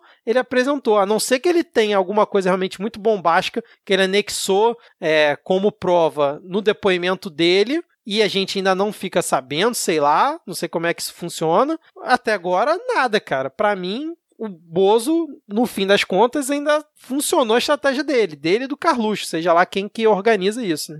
Ah, esse primeiro. O Moro, se ele caiu atirando, ele caiu atirando com espingarda de chumbinho na direção da terra. Pois é. É, assim, caiu atirando nada. Agora, tem uma coisa que é muito difícil, que é você tá dentro da máfia, você sair da máfia e querer delatar as pessoas. Porque, inevitavelmente, o que você vai falar vai te envolver nos crimes também. Se você pegar o depoimento do, do Moro todo, ele evita falar a maioria das situações em que ele estaria envolvido, que ele poderia também ser é, colocado como criminoso. Então, no fim das contas, ele não pode falar muita coisa. Abriu uma outra margem, mas ele não pode falar muita coisa. Quem estava esperando também que tivesse demais ali, sabe, é aquela expectativa pro filme ruim. Você sabe que você vai, você vai chorar no final, assim, vai ser, você vai gastar seu dinheiro à toa, cara. Então ele não teria como falar muita coisa sem se imputar crimes. Isso a gente já estava previsto que queria tentar fazer, assim. Tentou abrir algumas margens para uma investigação que ainda vai correr. Eu só, o que eu não concordo com, com você é que a narrativa do Bolsonaro esteja funcionando tanto. A gente não tem pesquisa sobre isso confiáveis ainda. Bem, tem algumas, mas ainda a gente pode ficar na dúvida sobre elas. Essa popularidade do Bozo caiu bastante, ele perdeu bastante da sua base mais ferrenha, sobrou, tem sobrado pouco, se você perceber os números das manifestações e mesmo nas manifestações virtuais, isso tem perdido aderência. Então a narrativa dele me parece mais uma narrativa desesperada. A última passagem dele pelo curralzinho, né, pelo chiqueirinho lá no Planalto que ele que tem os apoiadores dele foi uma coisa vexaminosa. Ele está completamente, sabe, descalacrado da cabeça. Ele falou de um milhão de coisas e nenhuma delas tem conexão uma com a outra. Sabe, parece que deu um tilt total ali. A impressão que me passa é que ele não só não conseguiu construir uma narrativa, como ele não sabe o que dizer. Ele não sabe para onde isso vai parar. E não é que tenha tanta coisa ali para ele ficar com receio agora. Mas ele deve tanto, ele tem tanto medo do que se chega, do que pode se chegar a essas investigações da PF em torno da família dele, que qualquer menção, qualquer possibilidade de que se recorra a isso, ele entra em desespero. Então essa é a impressão que eu tenho, assim. Paranoico. Ele já não sabe mais o que fazer, totalmente paranoico, ele não sabe mais o que fazer. Tanto que, nessa passagem dele pelo chiqueirinho, ele mostrou o celular, ficou passando mensagens dele com o Moro, o celular acreditando que aquilo ali ia mostrar que, olha, como eu não cometi crime nenhum, como eu não tentei, e pelo contrário, as mensagens demonstram que aquilo que o Moro apresentou é real que aquelas conversas aconteceram.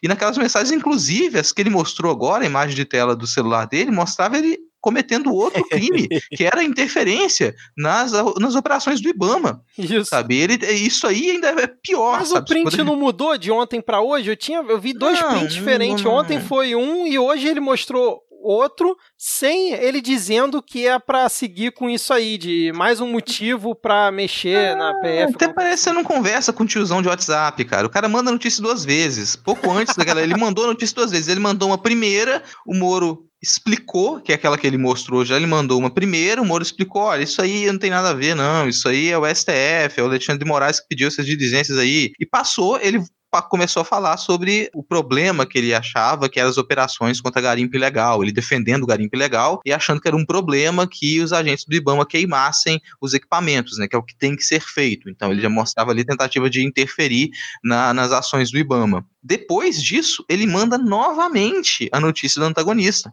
E aí vem o print que o Moro mandou para o Jornal Nacional. Então é a mesma, o mesmo link que ele mandou duas vezes com o mesmo tipo de resposta do Sérgio Moro, dizendo que aquilo ali era diligência mandada pelo, pelo Alexandre de Moraes. Então ele, você sabe, tentou mostrar o celular e falar, eu tô aqui, eu não tenho segredo não, tô mostrando o celular. E a real é que se pegar o celular, não sei, qual o número que tá o celular agora, se é o novíssimo, o mais novíssimo, né?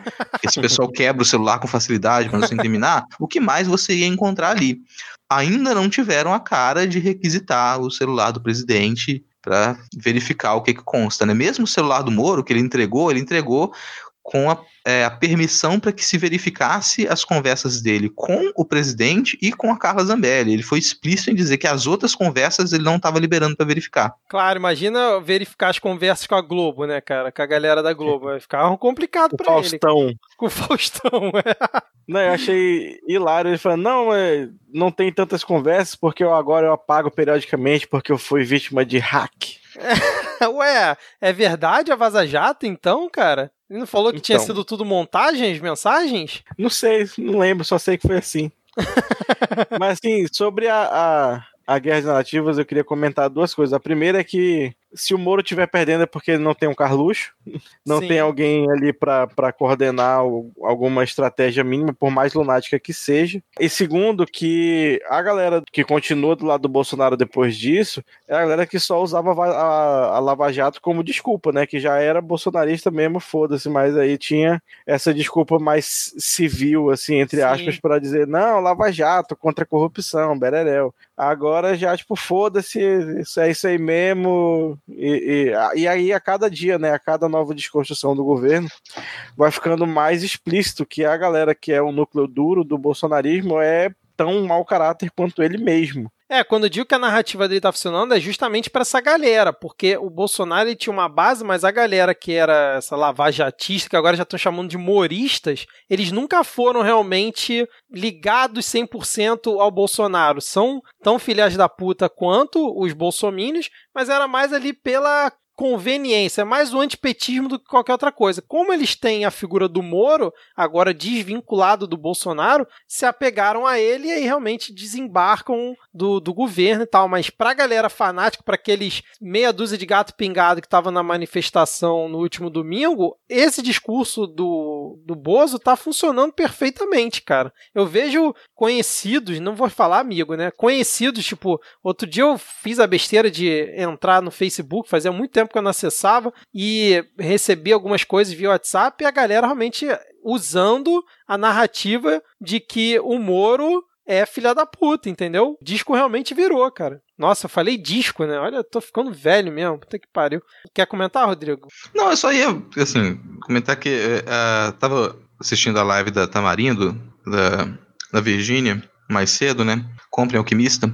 E ela comentou que quem vai, tem, quem vai acabar se fudendo mais nessa história é a Carla Zambelli, porque a Carla Zambelli não tem nada, ela não é, ela não é ninguém. E a aposentadoria dela era esse, esse cargo público, sabe? Ela ter conseguido se eleger. E ela, depois disso, cara, ela corre um grande risco ali de perder o pouquinho que ela, por sorte na vida, ganhou. Aquilo ali era, sabe, o concurso público dela, a segurança. Um detalhe que, que, que a Virginia comentou que eu acho muito importante para a gente acompanhar daqui para frente isso, assim nas redes sociais. Ela, ela comentou que quando ela respondia o Moro, algum tweet do Moro, algo assim, imediatamente vinha um monte de troll atacar. E depois que o Moro saiu da, da, do ministério, isso não acontece mais. Então ele perdeu aquela proteção da milícia digital, hum. que é algo que a Carla Zambelli nunca teve. Isso é uma diferença perceber quem é que tem o apoio ali da, da família e quem não tem.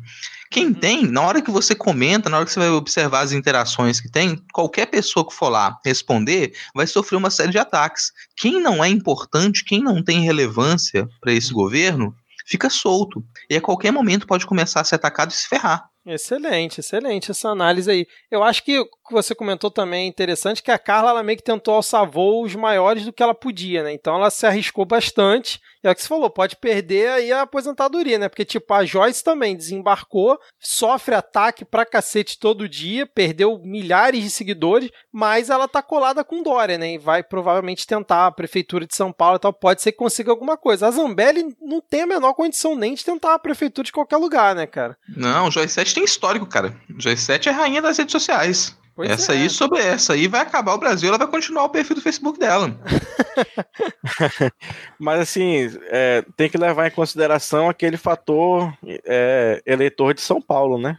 Sempre Sim, pode é. acontecer da Carla Zambelli conseguir. Será, cara? Imagina, cara, tal, talvez, sei lá. Zambelli dep... versus Joyce na prefeitura? Talvez, sei lá, deputado estadual na ah, próxima sim, eleição, sim, sim, vereador na é outra. É verdade, é verdade. Ah, agora, o, só o último comentário, achei interessante. O Moro, ele tweetou essa, essa semana, acho que foi ontem, eu até comentei no tweet dele que ele botou assim: continuam as fake news contra mim. Abaixo uma feita utilizando falsamente o nome do ministro Aires Brito para veicular louvores ao presidente e continua chamando o Bolsonaro de PR, né, cara? E críticas a mim. Será que abandonamos toda e qualquer dignidade? Aí eu até comentei, porra, você ficou 16 meses no governo. Só agora que depois disso aí que você descobriu que existia isso, cara, tá de sacanagem, né? Não, e assim, abandonamos toda e qualquer dignidade faz tempo tipo, é, pois é, cara. E aí, só o último comentário também, que o Rodrigo falou do, do cercadinho, o que o Rodrigo comentou foi o cercadinho da noite, né, Rodrigo? Que rolou hoje no dia 5, né?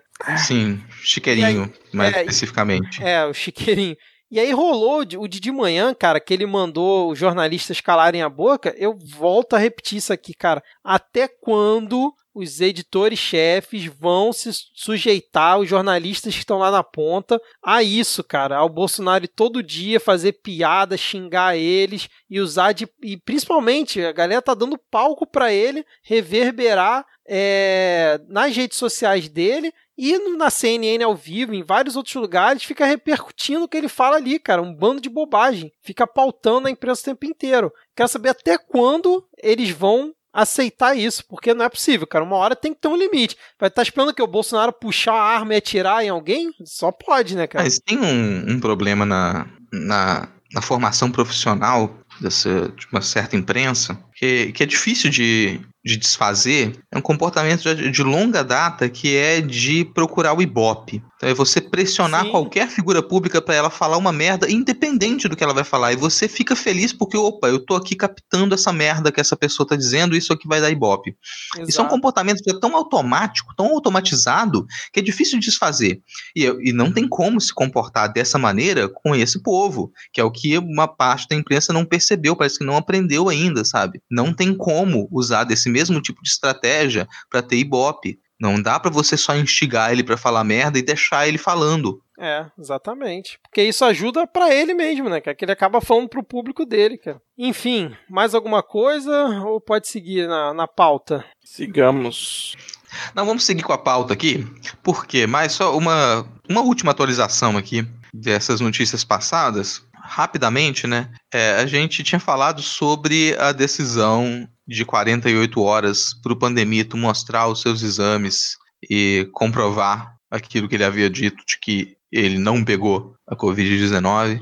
A gente falou disso na edição passada e a gente descrente, né, de que ele realmente iria mostrar. E o resultado é que ele não mostrou os exames e que deram mais 48 horas para ele mostrar os exames e provavelmente ele não vai ter mostrado quando esse programa for ao ar e terão dado mais 48 horas para ele mostrar ou não os exames. É, e eu assim, já desisti dessa daí, cara. Mas assim, se fosse negativo, ele tinha mostrado, ponto. É, exatamente. Isso aí para mim tá claro desde o início. Isso aí.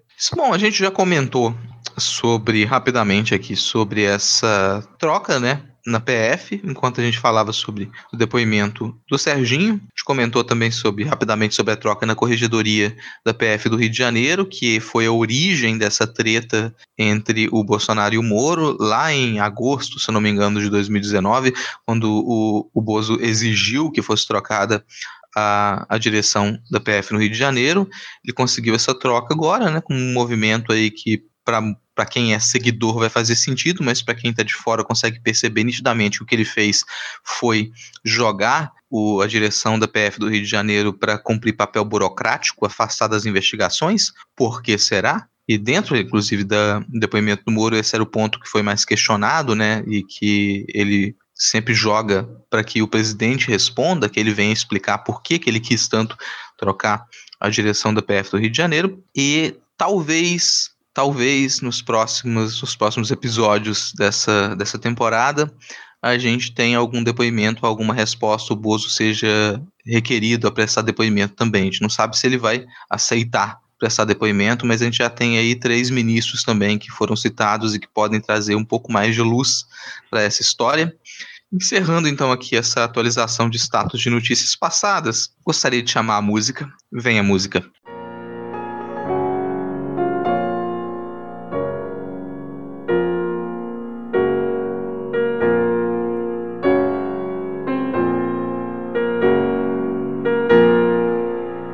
Música, então, vocês perceberam, estamos no momento marcha fúnebre. Vamos comentar agora a, a morte de mais, mais alguns pedaços das instituições brasileiras. A gente teve recentemente, no dia 30 de abril, o, a exclusão de cursos de humanas do edital de bolsas de iniciação científica do CNPq e junto a isso também a diminuição de bolsas de pesquisa para pós-graduação, porque o novo edital coloca uma condição que ela é, no mínimo, absurda, mas ela é descaradamente voltada para cercear as pesquisas de humanidades, que é as pesquisas a serem aprovadas, elas devem estar intimamente, no mínimo, intimamente ligadas às áreas de tecnologias prioritárias. Então, se não forem pesquisas voltadas para aquelas que são consideradas tecnologias prioritárias, as bolsas ou não vão ser aprovadas ou elas vão ficar na espera. Então, isso significa que a gente acabou de perder pesquisa de iniciação científica em humanidades, não vai ter. Não dá para você manter pesquisa de iniciação científica sem a gente ter o mínimo de aporte financeiro, essas bolsas não vão sair mais. E na pós-graduação, a dificuldade que já não era pequena, ela se aumenta, o número de bolsas que já havia caído, já havia sofrido cortes, agora ele vai ficar praticamente restrito às áreas de engenharia. Quando a gente fala de pesquisas de que não cumprem, não estão intimamente ligadas às tecnologias prioritárias, eu falei da área de humanas, mas não é só área de humanas não. A pesquisa de ciência pura também não vai entrar nessa conta. Então, aí quem pesquisa física, química, matemática pura, tá fora, não vai ganhar bolsa. Não vai ter para estudante de graduação, não vai ter para estudante de pós-graduação. No meio de uma das, dos, talvez aquela que seja o maior desafio da ciência do nossa, da nossa era, a gente no Brasil simplesmente resolve jogar algumas pás de cal em cima do início da nossa pesquisa, que é a iniciação científica na graduação. Quer chorar, Diego? Não, cara, é, é. Não sei, eu, eu lembrei, me veio aqui a. Um, eu falava bastante ano passado daquela fala do Macron, né? Do setista. É triste, cara. E é foda, e assim, pra pós-graduação ainda tem a CAPES, né? Que eu acho que não. Como tá. Acho que não, não sei se ainda vai continuar dando alguma, alguma coisa de bolsa, mas ainda teria. Mas para iniciação científica é só o CNPq mesmo. Né? Talvez algumas universidades tentem manter com verba, com verba própria, mas com o estrangulamento dos orçamentos, isso aí vai morrer junto. E é isso. Acabou. E assim, para você que acha que PIBIC é uma parada boba, assim, não, cara tem aqui, tipo, tem, sei lá, uma pesquisa de história que pesquisou a Inquisição na Amazônia, saca? Tipo, uma parada que ninguém sabe, sabia nem que tinha chegado direito. E a mina fez dois pibics nisso, e, é, e hoje em dia ela tipo, meio que roda o mundo dando dando palestra sobre a idade moderna na Amazônia, uma parada assim, tudo começou com esse PIBIC, saca?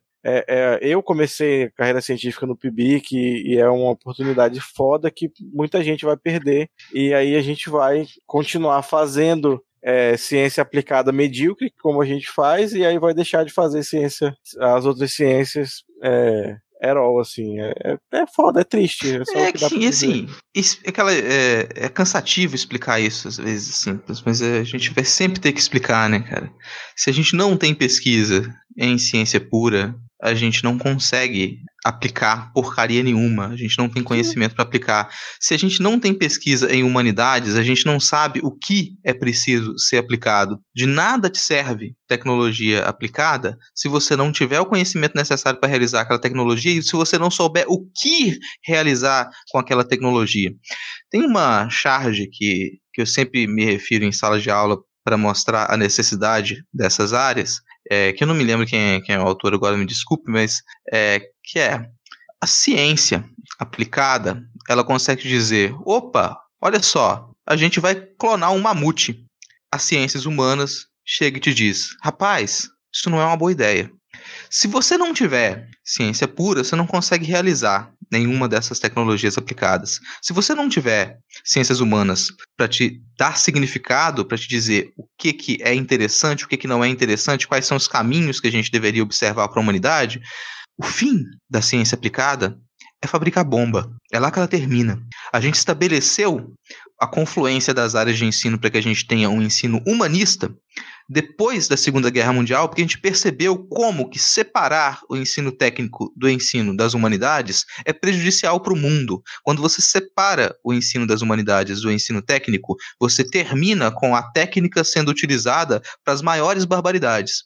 Você não vai saber o que, que deve ser em que deve ser aplicado e como deve ser aplicado. E é isso que é nesse movimento que a gente está já faz uma década e meia. Faz uma década e meia que a gente tem um movimento internacional para tentar pintar as ciências humanas como um ônus para a sociedade. Opa, a pessoa vai se formar em ciências humanas e ela não vai conseguir emprego, e ela não vai ter como trabalhar, e ela vai ter que ser sustentada pelas outras pessoas.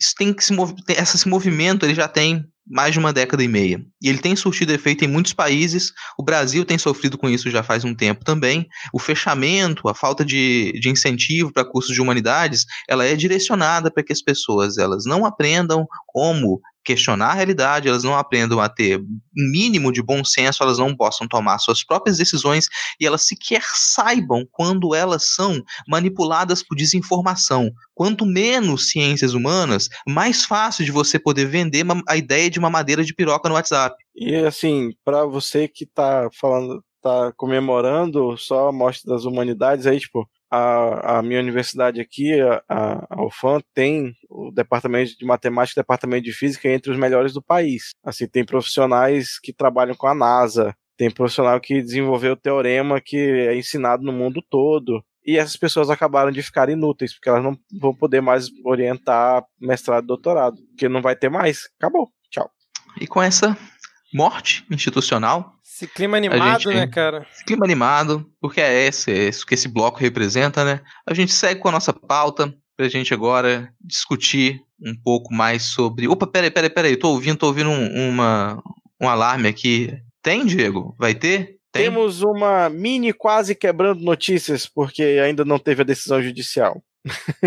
Mas na tarde de hoje, a, o Ministério Público aqui do Amazonas entrou com uma ação civil pública em tutela provisória de urgência para determinar lockdown no estado do Amazonas pelo prazo inicial de 10 dias e prorrogável. E aí estabelecendo aqui vários critérios, como usar é, da força policial para limitar a circulação de pessoas e ve veículos particulares, para que o isolamento social atinja no mínimo 70% da população, e aí estabelecendo várias medidas como o uso de máscara, como intensa fiscalização da, da rede comercial, o que continua aberto, porque tinha várias coisas que podiam estar abertas ainda que vão que, é, para fechar, né, como padarias, é, oficinas, é, loja de material de construção, algumas coisas assim. Isso tudo só vai poder funcionar em drive-thru e delivery. Só pode tentar flexibilizar qualquer medida de isolamento social a partir do momento que liberar 40% dos leitos clínicos e de UTI. E ainda estabelece multas pessoais para o governador e para o prefeito de Manaus. Aí sim. Caso não seja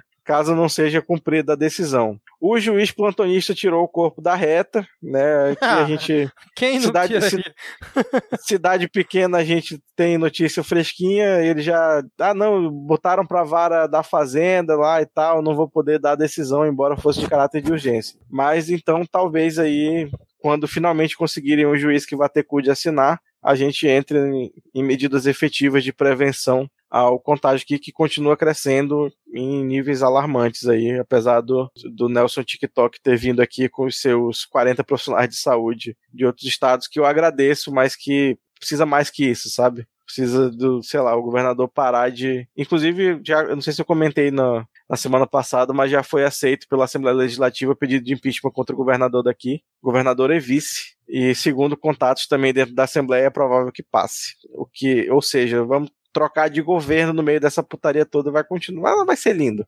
Que é até uma surpresa, né? Porque tinha um apoio grande é, dentro da. Pois é, eu também. Eu, ah, foi até eu comentei, eu achei que não passaria, né? Mas algumas fontes já, disse que, já dizem que talvez passe, porque realmente a, ele tá sem apoio popular nenhum, assim. Caralho, que momento, hein, cara? Eu, eu só eu achei ousada essa meta dos 40% é, de ocupação. É, essa. Assim, mas é uma, é uma média que ela tem sido recomendada, né? Não, então, tudo você... bem. Não tô criticando ah, os 40% 100%. Eu acho ótimo. Tô achando a meta ousada pelo sistema atual que tá, né? Pela situação atual que tá. Mas. Só que tem um, um mais um outro porém que quase eu esqueci de citar que até onde eu vi aqui não fala nada explicitamente sobre a, as empresas do, do distrito industrial. Né? Eu hum. suponho que elas sejam inclusas entre coisas não essenciais, mas assim, elas não estavam sendo inclusas até então e estavam continuando funcionando. Inclusive, eu, a, creio eu que boa parte do, da propagação de casos é isso, é tipo, sei lá, centenas de, de pessoas saindo da sua casa, pegando uma rota fechada para ir ficar num ambiente fechado com outras centenas de pessoas todos os dias. Sim. Né? Pode ter alguma coisa a ver com a, com a propagação aqui. É, eu no Rio tô esperando só vir esse lockdown também, porque parece que o Ministério Público daqui já está começando a analisar essa situação. Eu acho que não vai ter muito para onde correr também não, porque o sistema aqui já está saturado, as pessoas cada vez mais estão saindo para a rua e vai ter que botar alguma medida mais restritiva mesmo, cara. Infelizmente. E vocês ainda estão sem prefeito, né? Pior, pior, pior não. Se tivesse sem prefeito, tava melhor. A gente tá sem prefeito há quatro anos, né? Enfim. Mas isso com, com esse, esse essa, sabendo dessa situação no Amazonas e no restante do país, diante do, do quadro desesperador que ele foi explicitado na última live do, do nosso querido Atman, que ele acertou na primeira live, ele continua acertando na segunda live. A gente realmente tá essa com mania feia é, cara, assim, a ciência, ela, né, ela é, ela, ela traz isso, assim, né, por mais doido que seja, a ciência, ela tem base, e a base, as bases que a gente acompanhou na divulgação científica no início dessa pandemia, elas diziam como que as coisas seriam se a gente não levasse a sério, e a gente não levou a sério. Então a gente está chegando perto daquelas marcas absurdas, e isso com uma subnotificação enorme. Então, quem acompanha os números oficiais e se apega aos números oficiais, você pode se iludir à vontade com aqueles números. Fique à vontade para se iludir com os números oficiais, que eles já são muito altos, mas você, você acha que aquilo ali está tudo bem? Nossa, só 8 mil, 9 mil mortes. Para isso, para você é pouco matar 8, 9 mil, saiba que tem subnotificação. Tem muito mais gente que morreu disso, tem muito mais gente contaminada.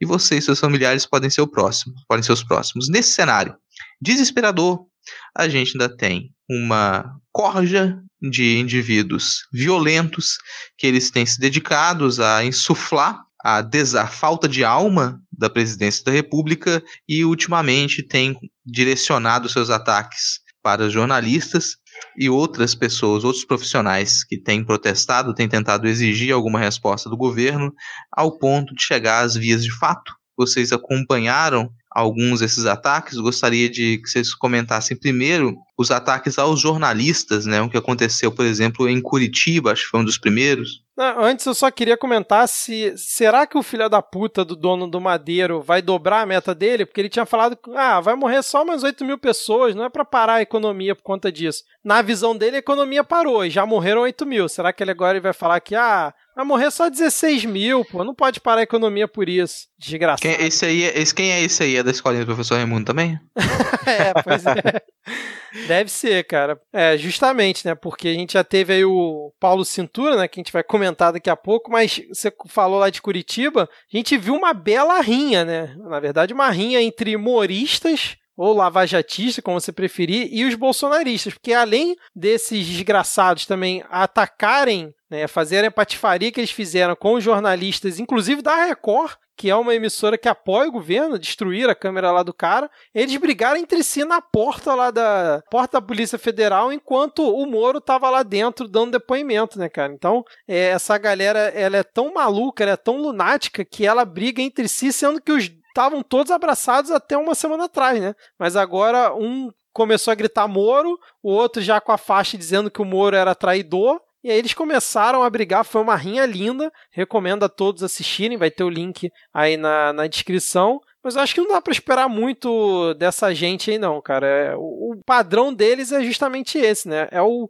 típico cidadão de bem. Eu gosto de chamar de Moro Bloco. Os apoiadores Moro, Moro eu gosto de chamar de Moro, Moro Bloco, para resgatar, porque a gente não pode esquecer dessas não coisas. Pode, a gente não pode não esquecer pode. do Ronaldinho, da Suzana Vieira, e usando do camisa do Moro Marcelo Bloco. Cerrado. Né? Marcelo Cerrado. Toda essa galera do Moro Bloco, a culpa é de vocês. Fodam-se vocês, vocês têm que se ferrar muito. Entendeu? É toda, todo o pessoal lá que tava com o Morobloco tem que se fuder demais. De certa forma, eu até acho surpreendente que só agora tem um partido para agredir jornalista, né? E assim, como o Rodrigo falou mais cedo, essa galera, é, é, quem manda né, nos jornais vai continuar, infelizmente, mandando jornalista e meio que é o trabalho jornalista ir, ir para cobrir esse tipo de coisa, mas vai chegar um momento que vai ficar impraticável, assim. Né? Vai, vai ter, vai ser pego no fogo, no fogo cruzado entre esses, nessa rinha de gado aí. É, mas se não for muito, quer dizer, indo um pouquinho longe, em 2013, na época lá das manifestações e tal, a galera da Globo, principalmente, tinha que ir camuflada, né? Ia com microfone genérico, sem nada identificando, porque a galera expulsava da, da manifestação, né? Eu lembro que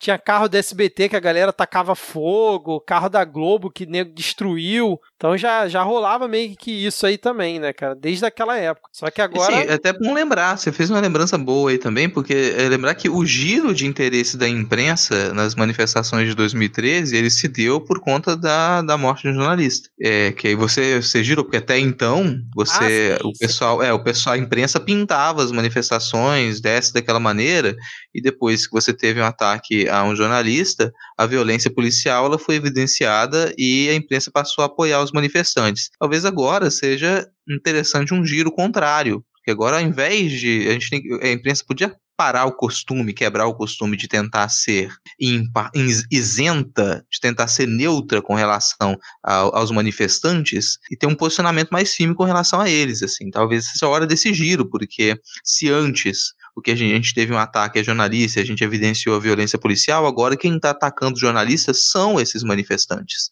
É, exatamente. Sim, e até porque é todo mundo maluco, né? E você vai filmar, você dá palco para isso sem incentivo, e todo mundo sabe que rinha de animal é crime.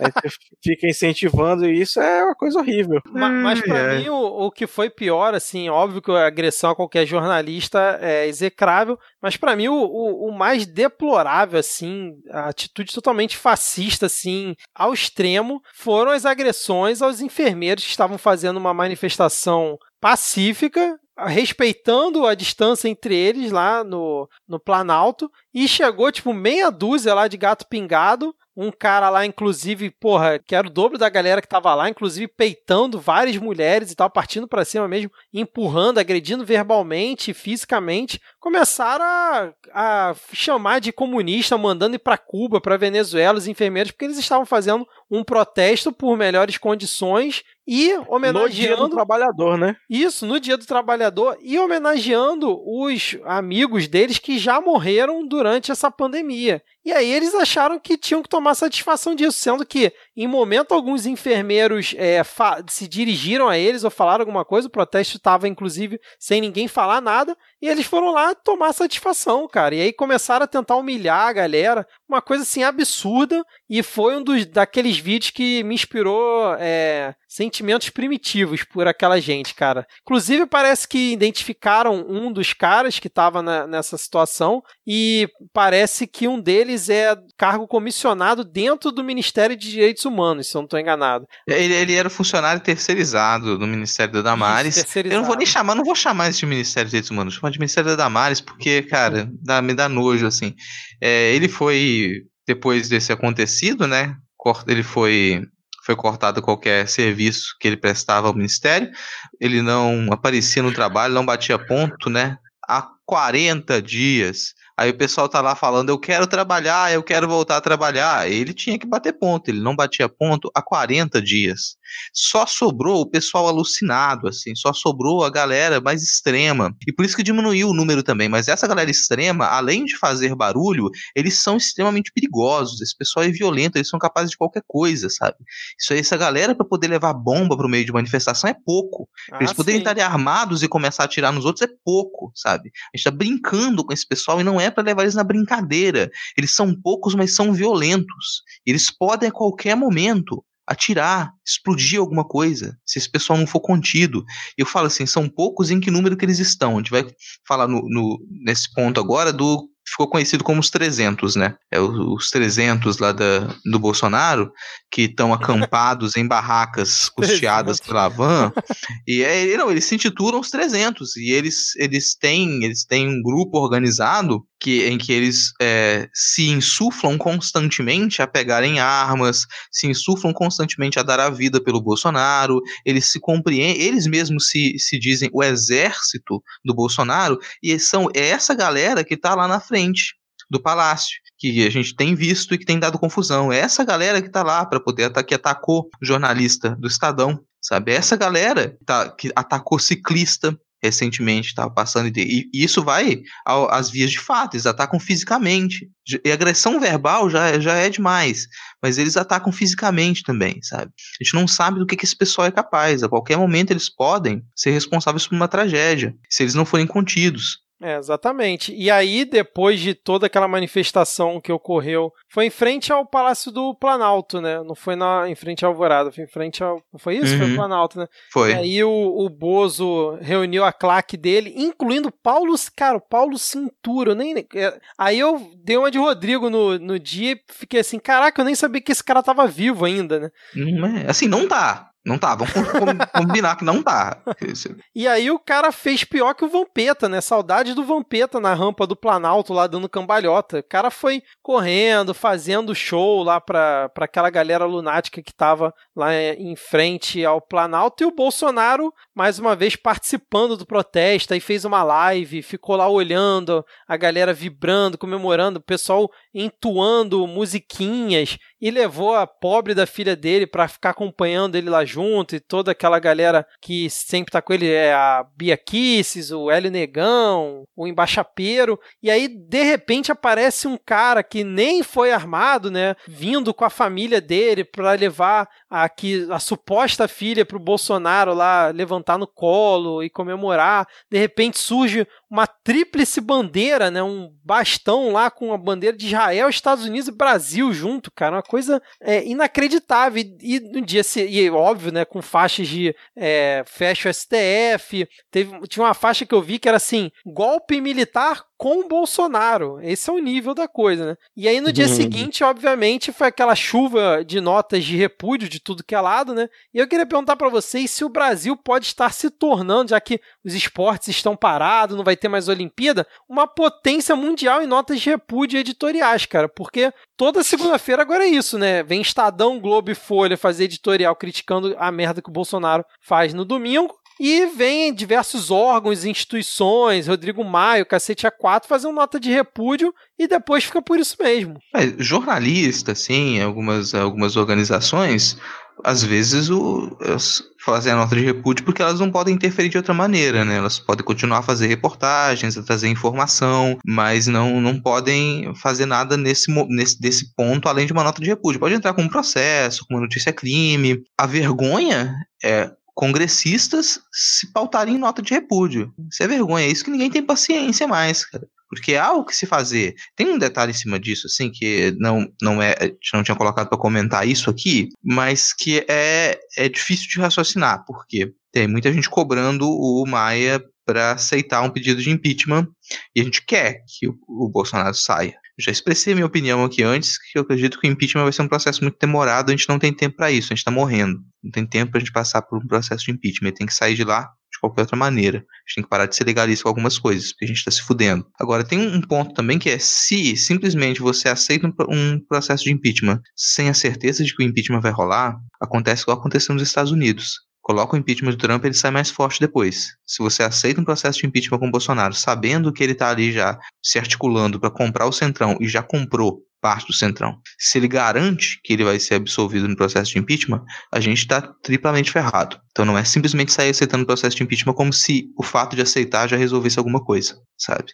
E a gente sim, tem tempo, é isso, é esse é o caminho que a gente tem que seguir, a gente deveria estar pressionando de alguma outra forma, quais outras alternativas que a gente tem, além de tentar jogar o joguinho legalista que merda a gente passa, a gente, nós estamos em um processo de golpe, é, é, é, assim, é constrangedor ter que repetir isso. A gente sofreu um golpe em 2016, nós estamos em um golpe. A gente não está na democracia corretamente, a democracia burguesa que seja era uma merda, mas nem nisso a gente está. A gente sofreu um golpe em 2016, estamos dentro de um processo de golpe ainda. As eleições de 2018 foram eleições fraudulentas, elas foram eleições, foi um estelionato eleitoral o mínimo que se tem que dizer das eleições de 2018 é que elas foram um estelionato eleitoral. E isso é, são eleições dentro de um processo de golpe. Enquanto a gente não reconhecer de forma correta, adequada e trabalhar em cima do golpe de 2016, a gente não consegue raciocinar ideias. As pessoas estão sendo legalistas em cima de um golpe. Está pensando em como que eu vou dialogar com o golpe, em como que eu vou fazer com que o golpe me aceite e me dê de volta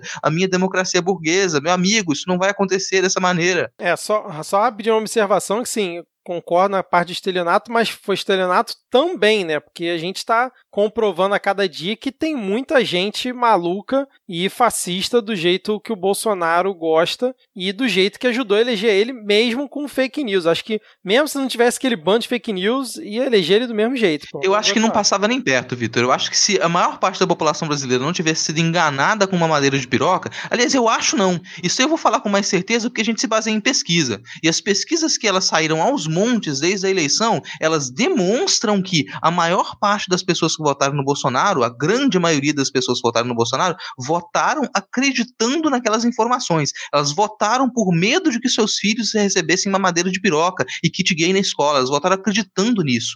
É por isso que é um estelionato eleitoral. As pesquisas demonstram que o que elegeu o Bolsonaro foi uma, foram notícias falsas compradas e distribuídas. Foi o financiamento de uma estrutura de desinformação. Isso não foi só aqui no Brasil. Infelizmente, a gente não, o conhecimento que a gente tem hoje, ele mostra que isso não é um processo só do cenário brasileiro. Esse processo de controle através da desinformação, ele faz parte de uma articulação global. A gente tem isso em diversas outras regiões que passaram por eleições fraudulentas desse tipo.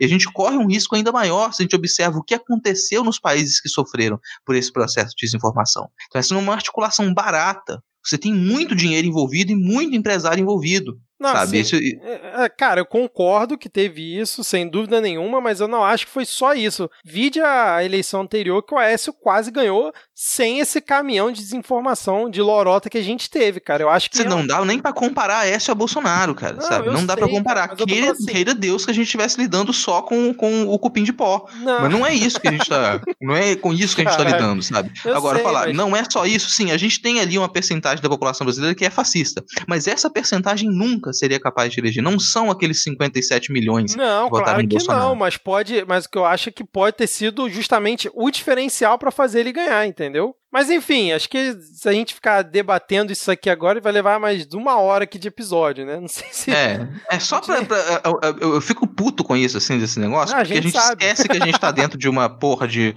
de, de, um golpe, a gente esquece disso e fica brincando como se a gente estivesse dentro da velha democracia burguesa funcionando direitinho. Não tá. As nossas instituições atualmente são instituições golpistas, elas sobrevivem como instituições golpistas, e se você quer dialogar com um golpista dentro do sistema deles, você vai sempre perder. Mas, meu amigo, a gente está vivendo numa conjuntura que tem gente reclamando que os presidentes durante a, a ditadura militar eram eleitos pelo Congresso e por isso não era uma ditadura, mano. Caralho! Sério, é com esse tipo de gente, é com esse tipo de gente que a gente está lidando. Eu não lembro onde eu li isso, mas eu li isso em algum lugar essa semana. Nossa. E, e assim, já tem pesquisa atrás de pesquisa falando que o brasileiro tá cagando e andando pra democracia, né? Que pra, pro brasileiro médio tanto faz essa porra.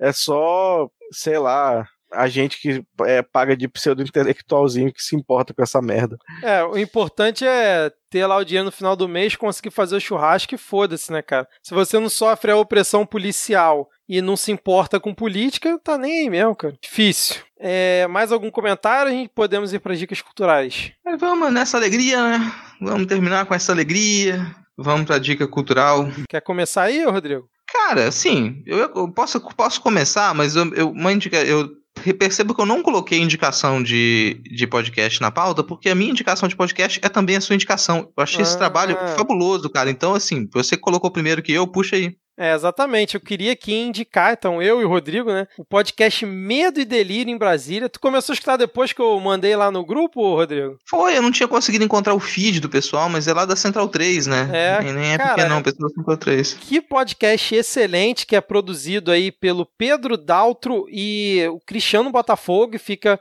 hospedado lá na Central 3. Eles ficam, é, acho que é de terça a sexta eles lançam, tem lançado episódio. E são episódios geralmente curtos ali, tem episódios, sei lá, 10 minutos, 20 minutos, 30 minutos, geralmente falando sobre alguma situação que ocorreu no dia, naquele dia do governo Bolsonaro, cara. E assim, o, o roteiro do episódio é fantástico a narração lá do Cristiano Botafogo, os áudios, as sonoras que eles colocam, cara, é muito bom, é muito bom o Medo Delírio em Brasília, recomendo demais aqui para os ouvintes, os ouvintes escutam o Midcast Política, com certeza é, vão gostar, e já fica aqui o convite para os nossos ouvintes aí, Pedro Daltro e Cristiano Botafogo, dia que eles quiserem participar aqui do Midcast Política, vamos fazer esse crossover acontecer aí, né? É.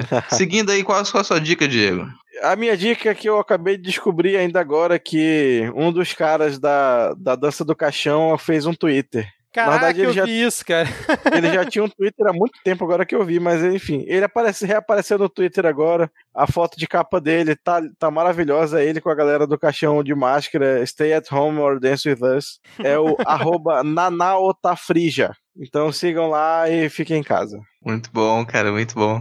É, não, esse, cara, isso já é, já é uma dica master, assim. É, vou dar uma dica não tão divertida, mas que a gente não comentou aqui, algo que precisa ser ser divulgado e pensado, vou pedir para vocês que nos escutam seguirem o perfil da Agenda Nacional pelo Desencarceramento, que está passando por um momento extremamente delicado agora, né? É, o perfil deles do Instagram foi derrubado por ataques, e isso vem em torno de uma movimentação da, da extrema-direita para defender o uso dos containers nos presídios. A gente já quem não acompanha esse debate em torno dos containers, é, é basicamente uma proposta para poder jogar preso dentro de container de metal e deixar eles sufocarem lá até morrerem. Basicamente isso, assim. A gente já teve aqui no Espírito Santo há alguns anos, por exemplo, uma tentativa disso. Instalaram alguns containers aqui e depois retiraram-se. Não, não demorou muito tempo para retirar, para tirar esse absurdo daqui.